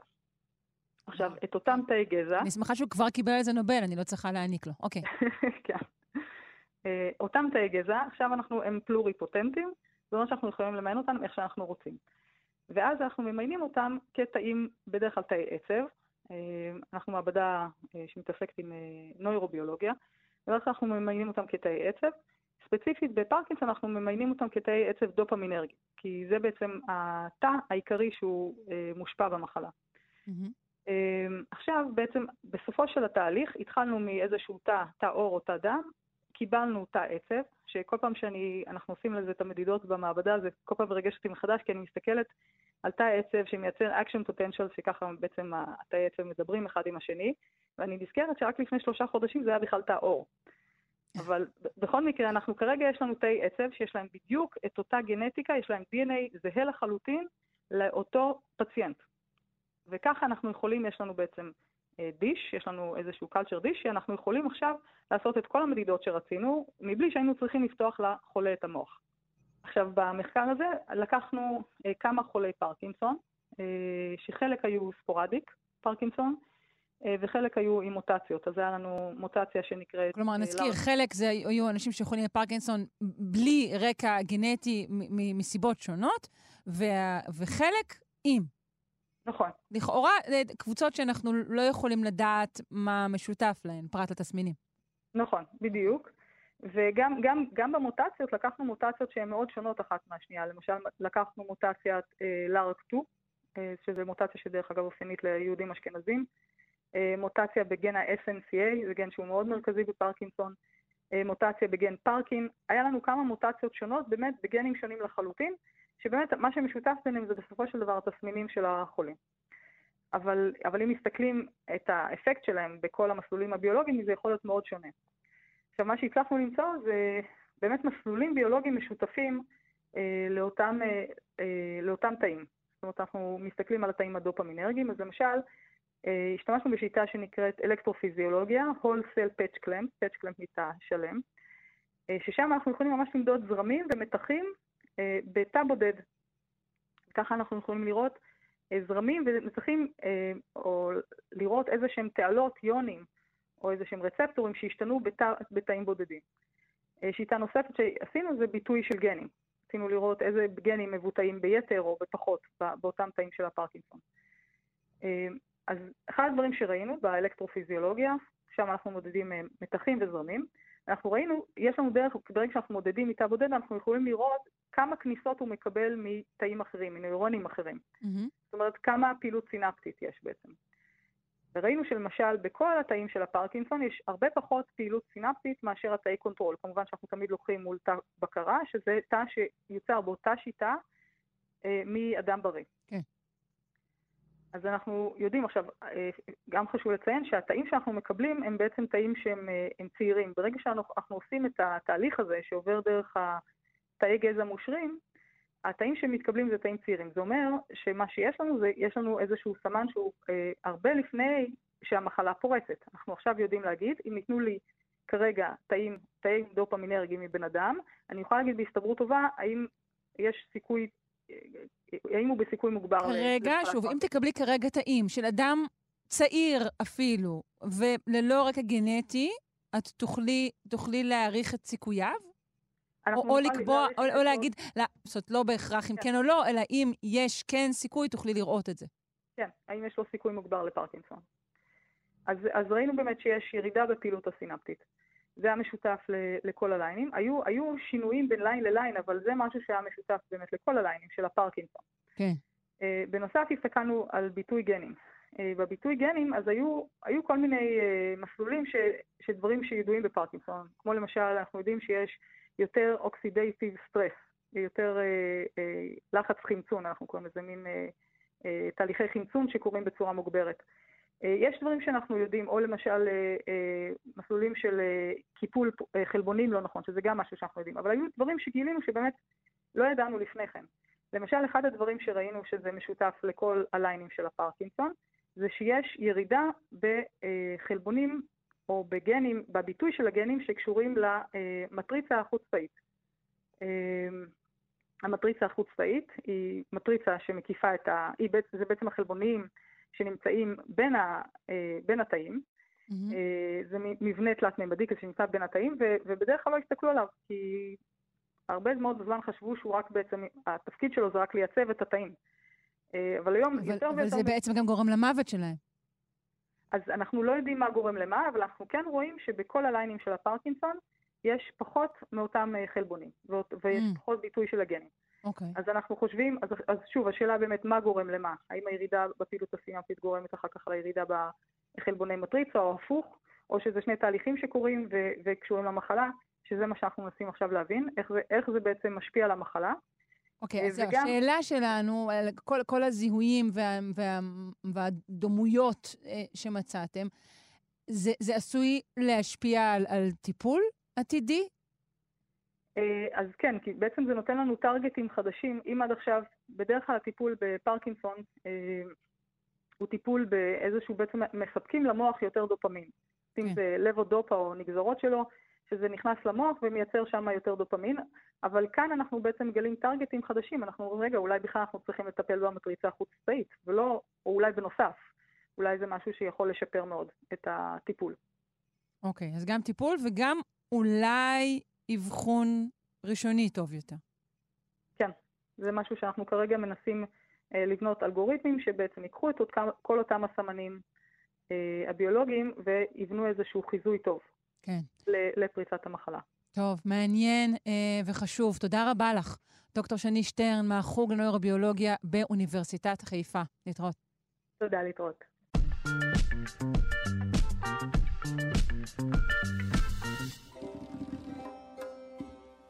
במסגרת מאמצינו אה, להכיר טוב יותר את האיראנים, לא להתעלם, אפילו להושיט יד.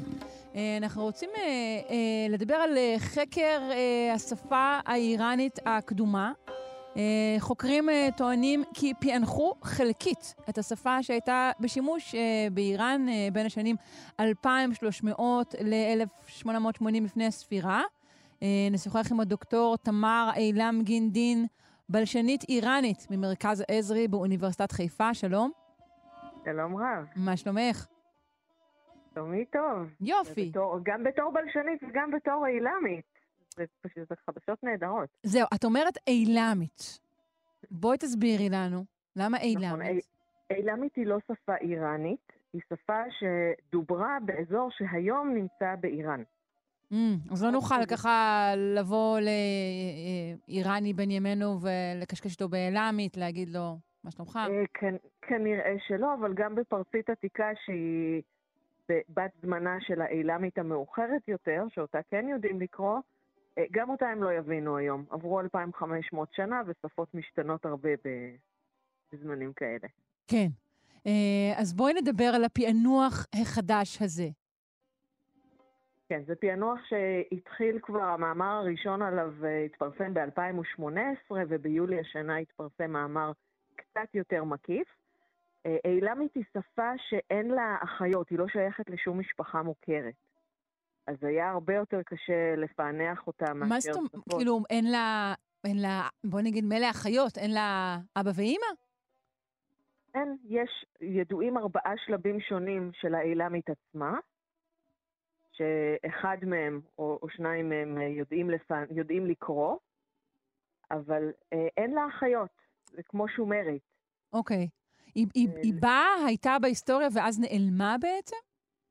נכון, לא היו שום עמים שדיברו שפה דומה, והשפות שלהם שרדו אה, בדיבור או בתיעוד, חוץ מהשפה האילמית הזאת. מעניין, אני, זאת אולי שאלה קצת עקרונית ורחבה מדי, את מוזמנת אה, לעצור אותי. מה, מה גורם לשפה, לדעתך, להיות כזו, שאין לה המשכיות או הדהוד? מה, מה בתרבות אולי? אולי זה גיאוגרפיה? אה, יש הרבה שפות שמתו, כי, כי שפות משתלטות אחת על השנייה, שפות משתנות, גם הכתב שלהם משתנה, גם השפה עצמה משתנה, עם כיבושים, עם נדידת עמים. לא כל השפות שורדות. לחלק מהשפות שורד תיעוד. כן. אבל לא לכל השפות. כלומר, זה דבר די נפוץ, זאת אומרת ששפה פשוט נעלמת לחלוטין. זה כנראה יותר נפוץ, יש יותר שפות שנעלמו ואנחנו בכלל לא יודעים עליהן, מאשר שפות ששרדו. וואו, מודה שזה מפתיע אותי. אה, אוקיי, בואי נחזור לאילמית הזו. כן, אז האילמית הזאת היא נקראת linear elamite, כי כותבים אותה בקווים ולא ביתדות. כלומר, יתדות... בקווים לינאריים. כן, uh, כתב יתדות זה, יש, זה משולש, זה קו עם uh, משולש, אז הוא נראה קצת כמו יתד, uh, ואת הליניאר פשוט חרצו בקווים, לכן קוראים לה ככה. אוקיי. Okay. Um, אם הפענוח אכן נכון, וממה שהצלחתי לקרוא, גם המאמר עצמו נראה מאוד מרשים, יש גם ביקורת עליו, אבל אילמת היא כתב סילבי, כלומר בניגוד לכתבים קדומים יותר, שהיו או כל מיני אה, הברות מאוד מתוחכמות, אה, שיכולות גם להיות הברות של, אה, של כמה, נגיד גום או לור ודברים כאלה, שם ממש יש ייצור ותנועה. ה, פו, ההי, הו, פאפה, הוא וכולי. זה דברים שמאיפה את, את, את למדה אותם? מ, מ, מהמאמר, מהמאמר. אוקיי, ש... והמא, לא, והמאמר, מאיפה? זה, זה כלים שנמצאו ועליהם אה, אה, אה, אה, הכתב הזה? הפענוח עצמו, כן, הפענוח נעשה באמצעות אה, בעצם ממצאים חדשים. כלומר, היו ממצאים אה, קודמים, ומהם פוענחו אה, משהו כמו שבע או שמונה אה, צורות שידעו שכאן כתוב שם של אל, כאן כתוב שם של מלך, אז ידעו חלק קטן מהצורות, ועכשיו נמצא מאגר חדש של כלים, שלפני שבכלל ישבו לפענח אותם, שלחו למעבדה כדי לראות שזה באמת מהזמן הנכון, כי זיופים ארכיאולוגיים זה אחד הענפים הכי פוריים באיראן. באמת? כן, אני אה. כל הזמן מקבלת הצעות. איזה קטע, אוקיי. אז אה, בדקו, וזה אכן אה, אה, כלים מהתקופה הזו. כן, לפני הכל שולחים למעבדה, בודקים שזה באמת אותנטי ובין התקופה, אז מצאו כמה כלים קטנים אה, מכסף, שעליהם יש חריטות באותו אה, linear elamite, והצליחו לפענח יותר ממה שהצליחו עד כה. מה כתוב לפענ... עליהם? Uh, אני לא התעמקתי בטקסטים עצמם, אבל זה כל מיני, uh, מה שידוע עד עכשיו זה שמות של אלים, שמות של מלכים, אלה. טקסטים די קצרים. אוקיי. Okay. ואני חושבת שגם uh, לא, עוד לא קראו את כולם, כלומר, אחת הביקורות על המאמר שהתפרסם עכשיו, או אולי יותר על הבאז סביבו, זה שהם הצליחו לפענח, אבל עוד לא הצליחו לתרגם הכל. אוקיי. Mm, okay. אז מה, זה נחשב כאילו שפרסמו את זה אולי קצת, קצת לפני הזמן? ראוי היה לתרגם קודם את כל הטקסט? אה, פרסמו, בעיתונות העולמית אולי פרסמו קצת לפני הזמן, אבל במחקר מאוד נהוג לפרסם את המחקר גם כשהוא עדיין אה, בתהליכים. כלומר, כרגע יודעים את כל ה... או את רוב הסימנים, איך צריך לקרוא כל אחד מהם, ועכשיו צריך להציב את זה בטקסטים, ולראות, כי גם ליניאר אלמייט זה זמן שונה מהאילמית שיודעים לקרוא. אז זה לא שעכשיו שיפענחו את זה, זה ישר יתפענח. ישר יבינו מה כתוב. Mm. זה כמו שמי שיודע עברית של היום, וקורא ynet ווואלה, לאו דווקא ידע להבין את התנ"ך. צריך ללמוד את השפה הזאת פחות או יותר מחדש.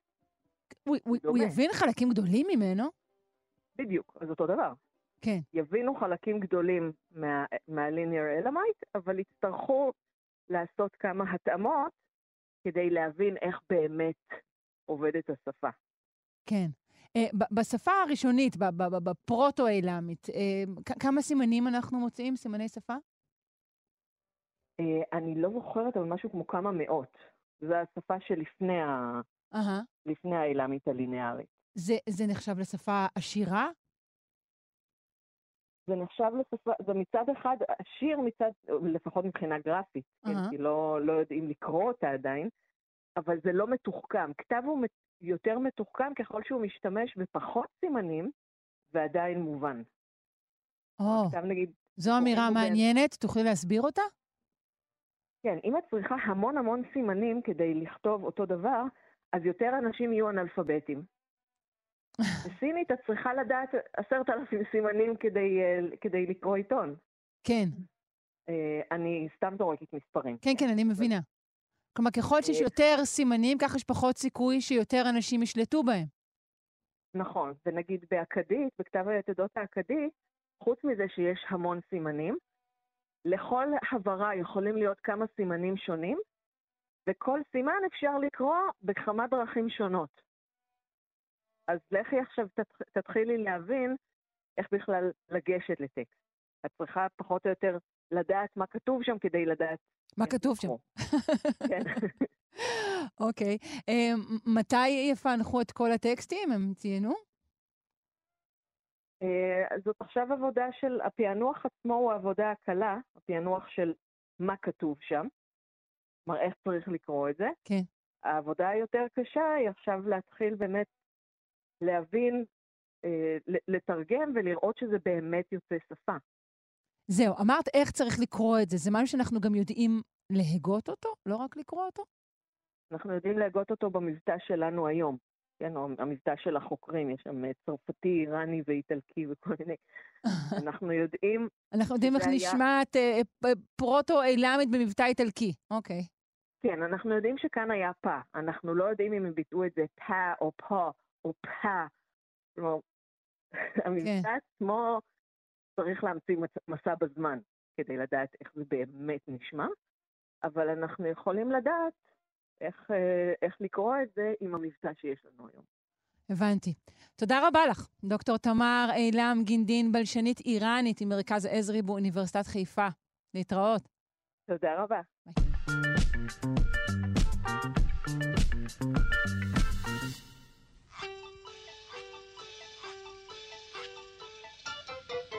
בחשבון זה נכון, אי אפשר לרפרף.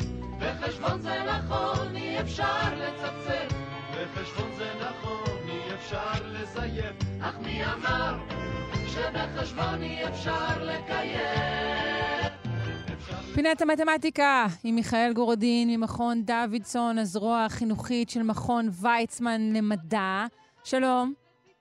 שלום, שלום. שלום, שלום. אתה, אתה מביא לי פה היום, מה זה? אני, אני, אני פה מסתכלת על, על אה, רשימותיי וניירותיי לקראת התוכנית. זה מה זה? מושג ברחוב סומסום. בפנים, בחוץ. מה הבעיה בפנים? כל אחד יודע מה זה בפנים, מיכאל. בוודאי, כולם יודעים, בפנים, בחוץ, מה, אוקיי, מה זה בפנים? בפנים, בתוך, בבפנוכו שלו. ואז עושים ככה אה, עם הידיים, כשלפעמים אני שואל את השאלה הזאת אנשים, ואני מבקש מהם להסביר מה זה, אז הם עושים כזה, נו, בפנים, ואז עושים תנועה גלית כזאת עם יד אחת. אבל, אבל, אבל זה לא מספיק במתמטיקה. זאת, ה, אה, זאת גם המלכודת וגם היתרון וגם הגדולה וגם הקושי הגדול במתמטיקה, שחייבים לעבוד עם הגדרות מדויקות. אחרת אחרת אי אפשר, אחרת אנחנו נשארים בגבולות השפה הטבעית, שיש לה את Mm. היתרונות שלה. למשל, בשפה הטבעית אפשר לכתוב אה, שירה, אפשר לספר סיפורים, אבל במתמטיקה אפשר לעשות דברים אחרים שמתאפשרים בזכות העובדה שאנחנו חייבים, חייבים, חייבים לעבוד עם הגדרות מדויקות. אוקיי, וכשכותבים כאילו מושג- אינטואיציה פה לא תעזור לי. אוקיי. היא, היא, היא יכולה לעזור. היא יכולה? אבל היא לא יכולה להיות התחנה האחרונה. אי אפשר לעבוד Mm, רק אני. אצטרך להוכיח אולי את מה שאני יודעת באופן אינטואיטיבי. זהו, זה עוד לפני הלהוכיח, ופה בדיוק נכנס העניין הזה. אנחנו מרגישים שאנחנו מבינים מה זה בפנים ובחוץ. כמו שאת אמרת, זה, זה, זה פרק של רחוב סומסום. כן. המחברת, היא נמצאת אה, בתוך התיק, התה, אני מוזג אותו לתוך הכוס.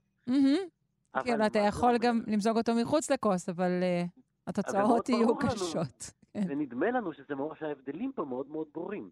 אבל כשאנחנו ניגשים להגדיר את המושגים האלה, כשאנחנו רוצים לדבר עליהם בצורה מדויקת מתמטית, מסתבר שזה מאוד מאוד אה, מאוד מאוד מסובך. למשל, פתאום כשחושבים על זה, אז, אז, אז יוצא שהתה הרי הוא לא באמת בתוך הכוס, כי הוא לא מוקף מכל הכיוונים על ידי הכוס, הוא סוג של מונח על הכוס במובן מסוים. נכון, נכון. נכון? מונח על הכוס. אוי, ו- אני לעולם לא אראה תה אותו דבר. ואנחנו אומרים, אם יש לי למשל אה, אה, אה, אה, בקרקס, אם יש אה, טבעת ויש אה, אריה והוא קופץ, וכשהוא כשהוא קופץ אנחנו אומרים שהוא עובר בתוך הטבעת. כן, עובר נכון? דר- דרך או בתוך עוד- הטבעת. אבל נכון. אנחנו יכולים גם להגיד בתוך. אם נגיד שהאריה בתוך הטבעת, אף אחד לא ירים גבה, אבל רגע, אבל אם נחשוב על זה שנייה, מה זה אומר שהוא עובר בתוך הטבעת? הוא לא, הוא לא באמת בתוכה, הוא... אם נזיז אותו טיפונת, הוא, הוא לא מוקף בשום צורה. נכון. אני יכולה לחשוב אולי אם אני חותכת לכאורה את האריה לפרוסות דקות, אולי יש חתיכה שלו שנמצאת באמת בתוך הטבעת הזאת באיזשהו זמן נתון. או, יפה. הסיבה שזה כבר מתחיל להתקרב להגדרות יותר מדויקות, בעצם פה, מה שאת אומרת זה, בואו נעבור מכל המרחב התלת-מימדי שלנו, ששם יש אריה תלת-מימדי וטבעת תלת-מימדית, נחתוך פרוסה דו-מימדית. ושם, באחת מהפרוסות הדו-מימדיות, יש באמת פרוסה דו-מימדית של האריה. צריך לציין שהיא- שאף אריה לא נפגע במהלך הניסוי שאנחנו עושים עכשיו. כן, כן, אני, זה, זה מאוד אה, חשוב, ל- כמובן, כמובן. זה עם היתרון של, של חשיבה מתמטית, אנחנו לא באמת מנסרים אריות. לא, לא, נמשיך. לא, לא. אבל- אותה, אותה פרוסה דו-מימדית אה, ששלום לה לחלוטין של האריה, היא נמצאת באמת בתוך איזושהי פרוסה דו-מימדית של טבעת. ומה שיוצא, כשמסתכלים על זה, יש כמה מושגים מתמטיים שהם אה, תוקפים או מנסים אה, אה, ל- ל- להגדיר ולתפוס את המושג הזה, כל אחד מהם מכיוון קצת אחר, אבל אף אחד מהם לא יתפוס את כל המובנים שבהם אנחנו משתמשים בשפה הטבעית במושג בפנים. אין מושג מתמטי שמתאים לכל השימושים שלנו של בפנים. יש מושג Mm. א' שהוא מתאים לחלק מהמקרים, ויש מושג אחר שמתאים לחלק אחר של, ה, של המקרים. ולמרבה ההפתעה, אחד המושגים הכי, אחד הרעיונות הכי, שהכי קרובים לתפיסה האינטואיטיבית שלנו, שזה אומר, בגדול, שאם אנחנו חיים, כמו שאת אמרת, בעולם דו-מימדי, ואנחנו מציירים מין אה, עיגול, כן. או טבעת, או מין קו סגור כן, כזה. אני, אני מיד מדמיינת, אגב, את, את, ה- את, כשאתה אומר בפנים, אגב, הדמיון שלי ישר הולך ל- לדלי הנחמד של הפוטושופ, שלוחצים ואז הוא ממלא ישר את כל הטבעת בצורה מאוד מאוד כיפית. או, אז הוא באמת, הוא משתמש באחד, מה, באחד מהכלים המתמטיים האלה, כי הוא צריך לדעת מה זה הבפנים האלה, הוא צריך גם לדעת שאם יש חור קטן בטבעת, אז הוא, אז הוא נשפך. ממלא נכון. אי אפשר לעשות את זה. הוא ממש צריך לדעת מה, מה, זה, ה, מה, זה, מה זה הבפנים. אה, אה, אז זאת דרך, זו, זה באמת אה, שימוש אחד שבו חייבים, המחשב, אנחנו לא יכולים להגיד למחשב, "אה, ת- תעשה בפנים. אם היה יושב שם צייר קטן בתוך המחשב ומחזיק את הדלי הזה, אז היינו אומרים לו, תקשיב, גמד מחשב קטן, כשלוחצים לך על הדלי, תשפוך בפנים. אבל זה לא, זה מחשב, צריך לתת לו הגדרה מדויקת. של מה הוא אותו באחת- בפנים בדיוק, כן. באחת מההגדרות האלה. אה, אה, אה, עוד, יש עוד אה, מקרה מאוד מאוד מפתיע, שהוא דווקא מתיישב עם הרבה מהאינטואיציות שיש לנו, שאומר בגדול שכשיש לנו צורה סגורה, אה, אה, קו סגור, מעגל, משהו כזה, הוא מחלק את המישור לשני חלקים, אחד בפנים, אחד בחוץ. נשמע? נשמע הגיוני, נכון? כן. אה, אה, אה, כן, אני מחכה ליפול פה, תמיד בפינה הזאת אני אומרת כן, ומי יודע מה אורב לי אחר כך. יפה, מסתבר שזאת טענה שהיה צריך להוכיח, וההוכחה שלה היא לא פשוטה, וצריך להשקיע קצת מאמצים, ובחומר מתמטי לא סופר מתקדם, אבל קצת יותר מתקדם ממתמטיקה תיכונית, כדי לה- להוכיח את הטענה הרחוב סומסומית, שכשאנחנו מציירים עיגול, אז חלק מהדברים הם בפנים וחלק מהדברים הם בחוץ, וזה קורה הרבה פעמים במתמטיקה, שדברים שנראים לנו כל כך מובנים מאליהם, כשרוצים, המתמטיקאים קוראים לזה, כשרוצים באמת לדבר עליהם, כשרוצים לתפוס אותם, ללכוד את, ה, את המהות המדויקת שלהם, אה, מצטבר שהם הרבה יותר חמקמקים ממה שנדמה במבט ראשון. כן, השפה היא ללא ספק יותר אה, אה, כוללנית, מכילה, שמה דברים בפנים. אה, אפשר להגיד בהקשר זה. אה, תודה רבה לך, מיכאל גורודיני, מכון דוידסון, הזרוע החינוכית של מכון ויצמן למדע. תמיד תענוג, ביי. תודה בשמחה.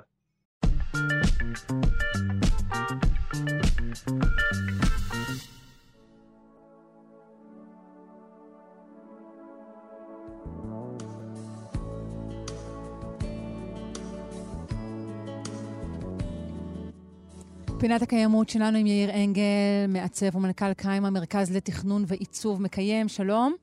שלום וברכה. אנחנו רוצים אה, אה, לשוחח היום על הכנס השנתי של המועצה הישראלית לבנייה ירוקה. נכון. מה צפוי אה, לנו? ועל בנייה? ירוקה בכלל. כן, אוקיי. כן. אז זהו, אז הכנס ה-12, הכנס השנתי ה-12 של הכ- המועצה הישראלית לבנייה ירוקה, יתקיים ביום שני הקרוב, 12 לס- לספטמבר, אחרי הפסקה של שלוש שנים, גם בזכות הקורונה, אה, באקספו תל אביב. אה, הכנס הזה, אה, שיצא לי לבקר בהרבה מהקודמים שלו, הולך להביא את מיטב נשות ואנשי המקצוע ממגוון מאוד גדול של דיסציפלינות. יהיה מהנדסה, אדריכלות, אדריכלות נוף, עיצוב, קבלנים, מנהלי פרויקטים, רשויות מקומיות ועוד, סטארט-אפים. והמטרה הראשית של הכנס היא לדבר על אתגרי האקלים ועל החיבור לבנייה ירוקה ופיתוח מקיים במרחב הבנוי בישראל. בייחוד בימים אחרי הקורונה. איך אנחנו בעצם מקשרים בין אה, משבר האקלים לבין אה, בנייה ירוקה? זה בעיקר אספקטים של חיסכון אנרגטי? אה, גם, אבל אולי בראייה הרבה יותר גדולה מזה, כן? אה, כמו שאומר את זה יפה ג'ף אה, ריסום, שהוא מנהל חדשנות של אה, מכון הייעוץ והמחקר הבינלאומי גל, שהוא אחד הדוברים הראשיים בכנס, אני מצטט, הקורונה אה, גרמה לנו להבין כמה חשוב המרחב הגיאוגרפי המיידי שסביבנו, הגישה למרחבים הציבוריים ומרחבים שבהם אפשר להיפגש, לעבוד ל- ולבלות, התקופה הזאת שינתה את ההשקפה שלי לגבי עיצוב ותכנון אורבני. עכשיו, הכיוון שלהם... כלומר, הסיבוב הזה, שכל אחד מאיתנו קיבל כמו כלבלב לכמה דקות מסביב לבלוק, הסיבוב הזה אה, קיבל איזו משמעות יתר. הבנו שהחיים שלנו הרבה יותר מוכתבים על ידי הסביבה המיידית שלנו ממה שחשבנו. כלומר, הבנו גם דבר הפוך, שהם הרבה יותר מוכתבים ממהלכים גלובליים מאשר מה שחשבנו, אבל גם הסביבה המיידית, נכון? מי שהיה קרוב לים, זכה ללכת לים, מי, שהיה, מי שגר ליד גינה, זכה להיות בגינה, מי שהיה לו רחוב נחמד או גינה ציבורית טובה, חייו היו טובים יותר מאשר מי שלא. בהחלט, בהחלט. ואחד הדברים שגם הכיוון המ- המובהק של, אה, של גל אינסטיטוט, שמשם מגיע ג'ף ריזום, זה לתכנן את העיר ואת ה, את הבנייה לבני אדם. עכשיו, זה נשמע טריוויאלי, וזה היה הכיוון שלהם הרבה לפני הקורונה, כן? זה ממש לא נשמע אה, טריוויאלי למי שחי ב- ברוב השכונות החדשות בישראל, אני חייבת להגיד. אני חושב שבהרבה מאוד מקומות, לא רק בחדשות, הרבה פעמים זה פשוט מתוכנן למכוניות ולא לבני אדם. אה, ו- ויש פה הבנה שבעצם אנחנו תכננו את העיר לכלי רכב מסוימים, שהם גם גורמים לזיהום ולהתחממות ולשינויי אקלים, במקום לתכנן את זה לנו, לבני אדם, אה, בצורה כזאת שיהיה לנו נוח להיות בחוץ, להיפגש, לעבוד ולעשות כל הדברים שאנחנו מעוניינים לעשות. עכשיו, בכנס הזה, אני אגיד ממש בקצרה ממה הוא מורכב, יש לו שתי מליאות מרכזיות ושישה מושבים, שינוי אקלים, שינוי מבני, שינוי מקום, שינוי תפיסה, אה, שינוי תעשייתי ושינוי שוק. אז אה, אולי כמה, כמה מילים על המועצה לבנייה ירוקה, שזה גוף מאוד מעניין. קודם כל זה גוף ללא מטרות רווח, שהוקם כבר ב-2007, והמטרה שלו זה להוביל למרחב בנוי ומקיים בישראל, ומה שמיוחד מאוד במועצה זה החיבור של אה, חברים. במועצה, הם גם מגזר עסקי, גם גורמי משק... אה, ממשל, אקדמיה, ארגונים מקצועיים, חברתיים, סביבתיים, ולמעשה הכוח של המועצה הוא הביחדנס הזה, וזה חלק מהתפיסה שרק בעזרת שותפות של כלל בעלי העניין אפשר יהיה ליצור שינוי אמיתי ומהותי בשוק הבנייה והפיתוח בישראל, שזה שוק שזז לאט לאט לאט. Uh, המועצה חברה במועצה העולמית לבנייה ירוקה, שזה ארגון בינלאומי שקיים במעל 90 מדינות, ובעצם הם כולם פועלים בערכים זהים עם התאמה לייחוד המקומי. Mm-hmm, אוקיי. הדבר השני שאני חושב שווה לדבר עליו זה בעצם מה הכוונה בבנייה ירוקה. זהו, כי אני, אני. מראש, כשראיתי את הכותרת, אמרתי, אה, שוב ידברו איתי על, על, על בלוקים מתבן וחימר, אבל, אבל לא, אנחנו מדברים הרבה יותר באמת על, על, על תכנון עירוני, הייתי אומרת אה, אולי על, על, על קאמבק של עירוב שימושים, או דברים כאלה, הוא אף נכון? פעם לא עזב דרך אגב, רק... אף פעם לא עזב, אתה כנראה לא מספיק מסתובב באמת באזורים שאפשר להסתובב בהם רק במכוניות. כן. אה, ישראל כרגע משתדל מלאה. במקומות שאין בהם שום עירוב שימושים. כל השימושים נמצאים בקניון, וכל האנשים מרוכזים בשכונתם, שם הם רק מנמנמים וחושבים על הקץ. כן, אני מדבר על זה שהוא לא ירד אף פעם מסדר היום של המתכננים, הוא עוד לא הגיע לסדר היום של הביצוע. כן. ויש הרבה הגדרות לבנייה ירוקה, אבל קודם כל חשוב להגיד שזו תפיסה כוללת והוליסטית. אני קורא לזה, נגיד, מצבע קיר ועד עיר. כלומר, מהחומרי הגלם הכי אה, בסיסיים ועד עד העירוניות. ומדובר על עניין בסיסי ועקרוני וממש לא לוקסוס כמו שיש עדיין כאלה שחושבים בישראל, זה קשור לבריאות שלנו, לאיכות החיים ולמצב הכלכלי. אה, וזו גישה מערכתית לתכנון, לבנייה, לתפעול של בניינים. אני, אני מדגיש גם על התפעול של בניינים. הרבה פעמים אנשים אומרים, וואי, זה עולה קצת יותר ואני לא רוצה להשקיע עוד עשרה אחוז, אבל התשלום קורה במשך שנים. במשך 50, כמו שאמרת, ב, ב, גם בערים וגם בבניינים וגם בשכונות שלנו בצורה לא טובה ולא מיטבית, לא בחומרי גלם, לא באנרגיה. אין לנו אה, הרבה לא פעמים... באור, הרבה, יש כל כך הרבה שימוש באור מלאכותי בישראל בשעות היום. לגמרי. אה, אני ישבתי למשל אה, אה, לא- לאורך כל הבוקר הזה, עד שיחתנו, וגם אמשיך לשבת, באור ניאון, בחדרים סגורים לחלוטין. נכון, ויכול להיות שבמזגן שעובד כל הזמן, במקום איזשהו אוורור טבעי, ואת, יכול להיות שאת נושמת את, את פליטות החומרים של הצבע הלא סביבתי שמישהו צבע איתו את הבניין. לגמרי, כמובן שגם החדר הזה. החדר הזה הוא גם ממ"ד, אז אני לא רוצה לחשוב בכלל מה אני זה הכי טוב, נושמת. אז זה סוגר לך את העניין. נכון, סוגר פינה פה, אוקיי. כן, לגמרי.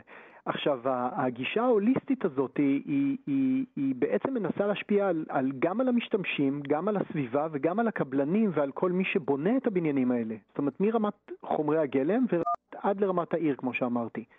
אה, יש הרבה אסטרטגיות אה, לדבר הזה, אבל הרעיון הוא להסתכל על זה בכל מחזור החיים של הבניין, מההקמה, התפעול, התחזוקה. ומכיוון- השינוע של החומרים גם, מאוד, נכון? כן, מהמם. ומכיוון שאני ממשיך ו- ועוסק בכלכלה מעגלית, אני מדבר גם מה קורה עם הבניין הזה אחרי שהוא סיים את החיים שלו. איך הוא מגיע, לאן הוא מגיע, מה קורה איתו, מה קורה עם חומרי הגלם האלה, האם עוד פעם אה, זורקים אותם לאיזה ערימה, או שמחזירים אותם להפוך חומרי גלם מחדש ומתכננים את זה מראש בצורה כזאת עם כל זרימת חומרי הגלם הזאת בעיר, אה, על כל המשתמע מכך. אה, אני, אני יכול לתת דבר מעניין, תוכנית מעניינת של תוכנית התחבורה שהיום אה, עובדת, מתחילה להיכנס אה, במדינת ישראל, והתפיסה הזאת היא בעצם דומה למה שדיברנו, ש... ומשפיעה על כל התכנון העיצוב, וזה הפיכת הפירמידה. כלומר, מהפירמידה שהייתה הרכב הפרטי, הר... התחבורה הציבורית, הרכב, הרכבים הקטנים כמו אופניים ורכבים חשמליים קטנים ואז הליכה ברגל, להפוך את הפירמידה ולגרום לאנשים להיות יותר ברחוב, ללכת ברגל, לרכב על אופניים, אחר כך תחבורה ציבורית ו... ובסוף מה שלא מסתדר זה עם המכונית. ברוב המקומות בארץ פשוט אין איך לקרב כבר את הדברים אל האנשים. זאת הבעיה. אבל יכול להיות שהכנס הזה אה, שסיפרת לנו עליו, הכנס השנתי לבנייה ירוקה, ייתכן שהוא מייסד אה, עתיד טוב יותר. אז רק נגיד שוב, זה ביום אה, שני הקרוב, נכון? כן. אה, באקספו תל אביב, אפשר למצוא את זה 10. בקלות בגוגל, יש שם תוכנית עשירה ומעניינת לאנשי מקצוע וגם לאנשים שמתעניינים בתחום, ואני מזמין את כולם לבוא, וכנראה שנמשיך ונדבר עוד על מה שהיה שם ועל עוד פרויקטים מעניינים בתחום הזה. תודה רבה, יאיר אנגל, מעצב ומנכ"ל קיימה, מרכז לתכנון ועיצוב מקיים. ביי ביי. תודה רבה.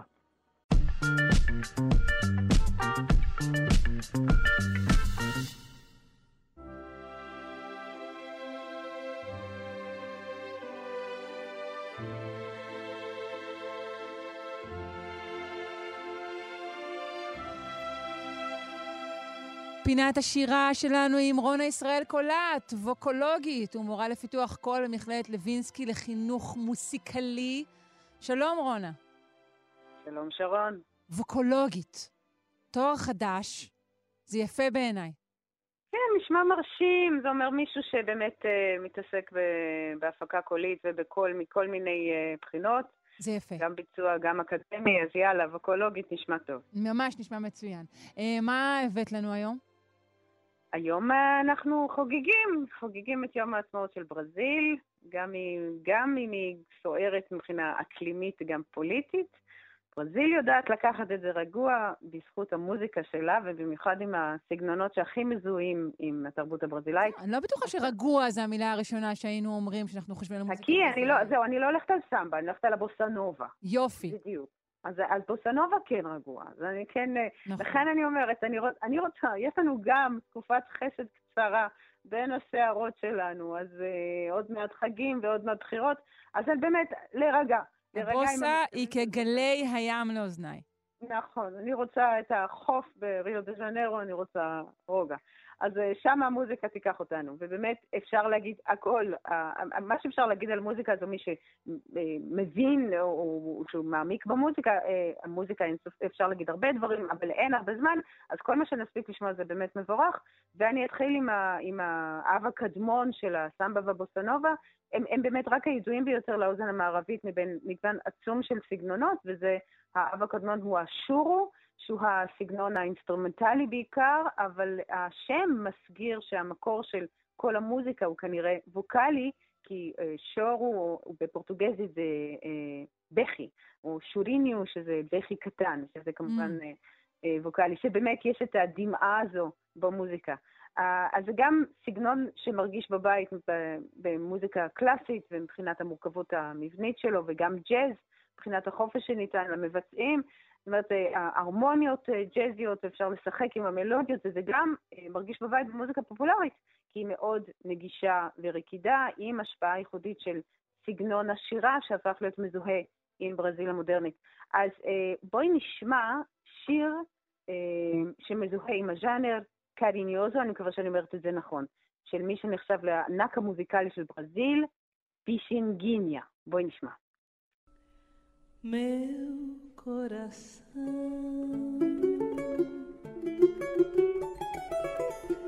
Não sei porquê. Bate feliz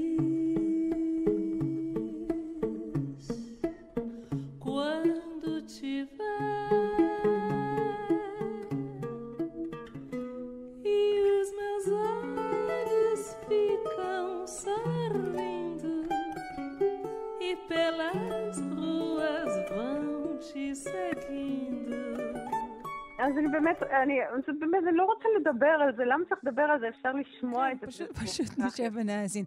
אנחנו גם נגיד כבר עכשיו, אה, מה את אומרת? תעבירי לנו אה, לינקים למוזיקה הזו ונשים את זה בעמוד הפייסבוק שלנו, זה בסדר? זה באמת ביצוע יפהפה של זמרת של קלמה דה פרייטס, פשוט... ביצוע מאוד מאוד יפה.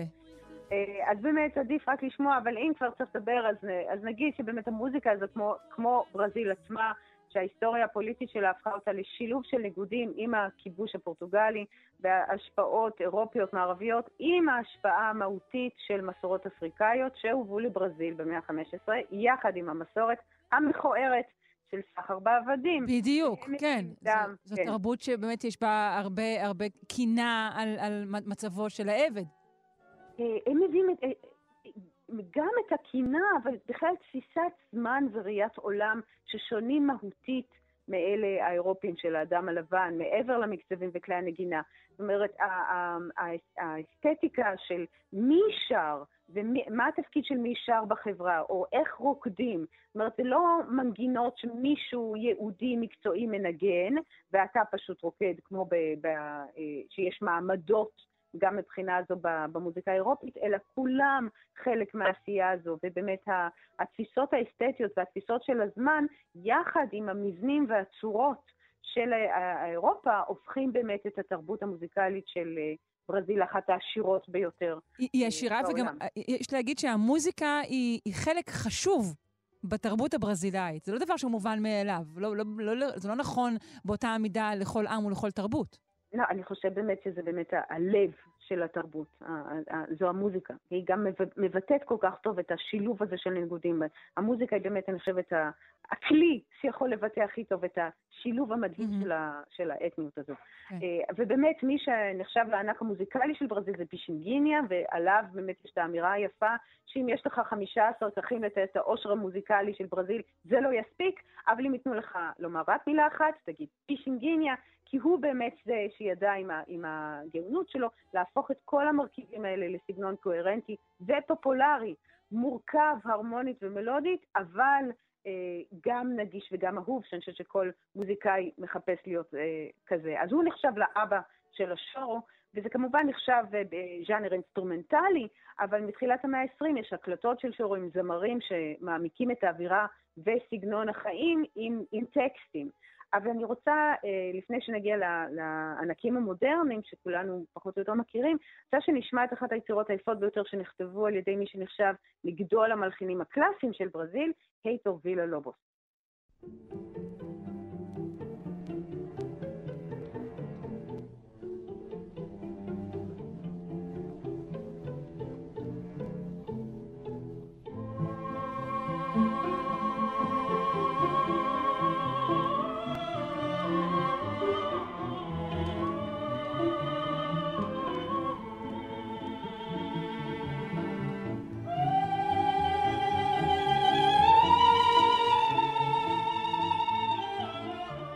זה בהחלט לא הדבר הראשון שהיינו מדמיינים כשהיו אומרים לנו מוזיקה ברזילאית. אה, זה- כן, זה אכן מוזיקה ברזילאית, כי הוא, אבל מוזיקה קלאסית, אומנותית אה, נגיד. כי יחד עם אה, פישינגיניה, כמו פישינגיניה, הוא ידע לקחת את המשקלים והמבנים של ריקודים אירופיים, כמו שפישינגין לקח את הפולקה ויצק לתוכם את הסעים של ברזיל, אז גם וילה לובוס צילב את המבנים והצורות של יצירות ברוקיות שכתב המלחין שהוא הריץ את יוהאן סבסטיאן באך, עם המקצבים והאסתטיקה של מוזיקה עממית ברזילאית, ומבחינתי תמחקי את כל האייטמים האחרים שבאים אחריי, ונשמע רק את הבכיינס ברזילרס. אלה פשוט אה, היצירות היפות ביותר שנכתבו אה, לקול ומיתרים, זה פה אנסמבל של שלי בלבד, יש כאן רק אה, שלי. אז אה, אני אקפוץ מעל הסמבה וכל גדולי המוזיקה הברזילאית ישר אל הבוסה נובה, כי באמת אלה שתי ההשפעות הכי גדולות על אחד מהגדולים של הבוסה נובה, אה, פישינגיניה והייטור וילה לובוס, על אנטוניו קרלוס ז'ובים. ובאמת אה, בוסה נובה זה הגל החדש או הטרנד החדש. וז'ובים הוא כמעט מילה, מילה נרדפת. אה, ממש, כן. יחד עם ז'ואאו ז'ילברטו וניסיוס דה מורייס, שהוא כותב הטקסטים, ובאמת מעצב את האווירה, והטקסטים הם על נשים ואהבה וטבע, עם ההשלמה הרגועה, עם הקבלה של מה שקורה, ובאמת, אני, אני רוצה את הרוגע הזה, יש כל האפוקליפסה והאקלים, נדלג על זה וישר נגיע לבוסונובה שאחרי. לרגע, הרגיעה. אבל בואי נשמע דווקא את המשורר, לא את אה, ז'ובים, את ה... שר את אחד מהשירים המזוהים ביותר עם הז'אנר, שגה דה סוידד, No More Blues. Vai minha tristeza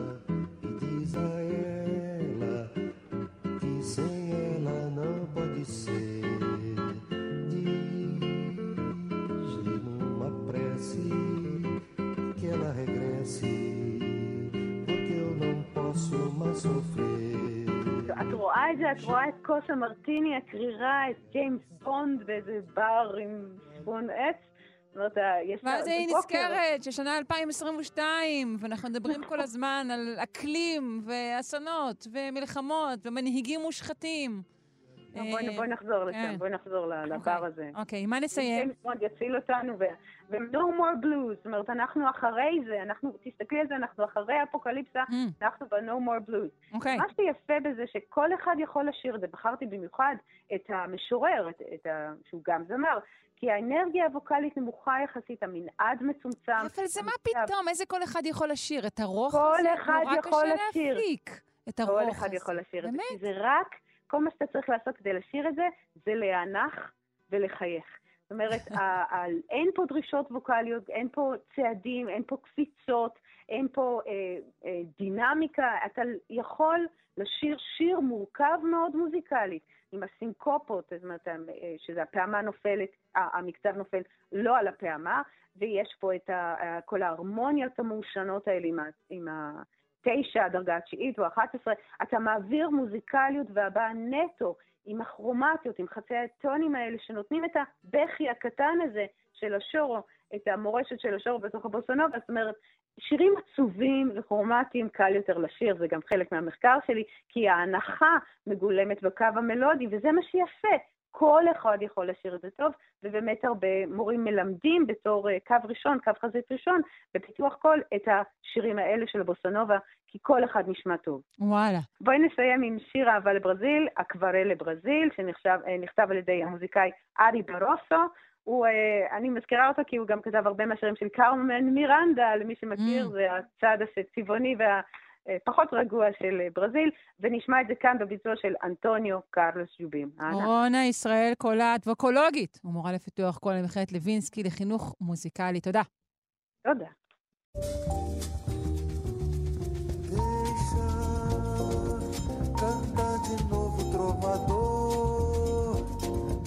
Maneira em core a luz da lua Toda canção do seu amor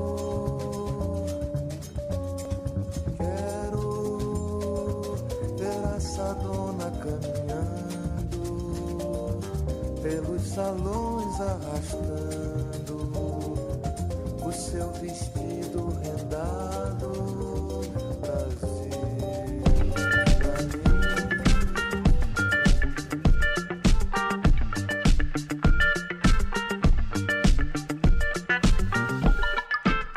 עד כאן אה, שלושה שיודעים להיום. אני מקווה מאוד שנהניתם אה, גם מהשעה הראשונה בה אירחנו, כזכור, את הדוקטור סמדר כהן, לשונאית הבית שלנו לשיחה על השפה ומגדר, אה, וגם מהשעה השנייה הזו שהייתה כהרגלנו אה, מלאה בהרבה מאוד דברים טובים. אתם מוזמנים, מי שהחמיץ, להאזין לנו בשידור החוזר, בשעה שמונה בערב, או כהסכת. ערך אותנו רז חסון, הפיק אלכס לויקר, על הביצוע הטכני אלון מקלר, אני שרון קנטור. אחרינו, גם כן תרבות, עם גואל פינטו. המשך יום נעים.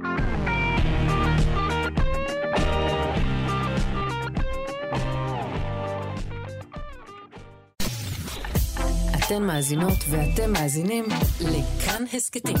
כאן הסכתים, הפודקאסטים של תאגיד השידור הישראלי.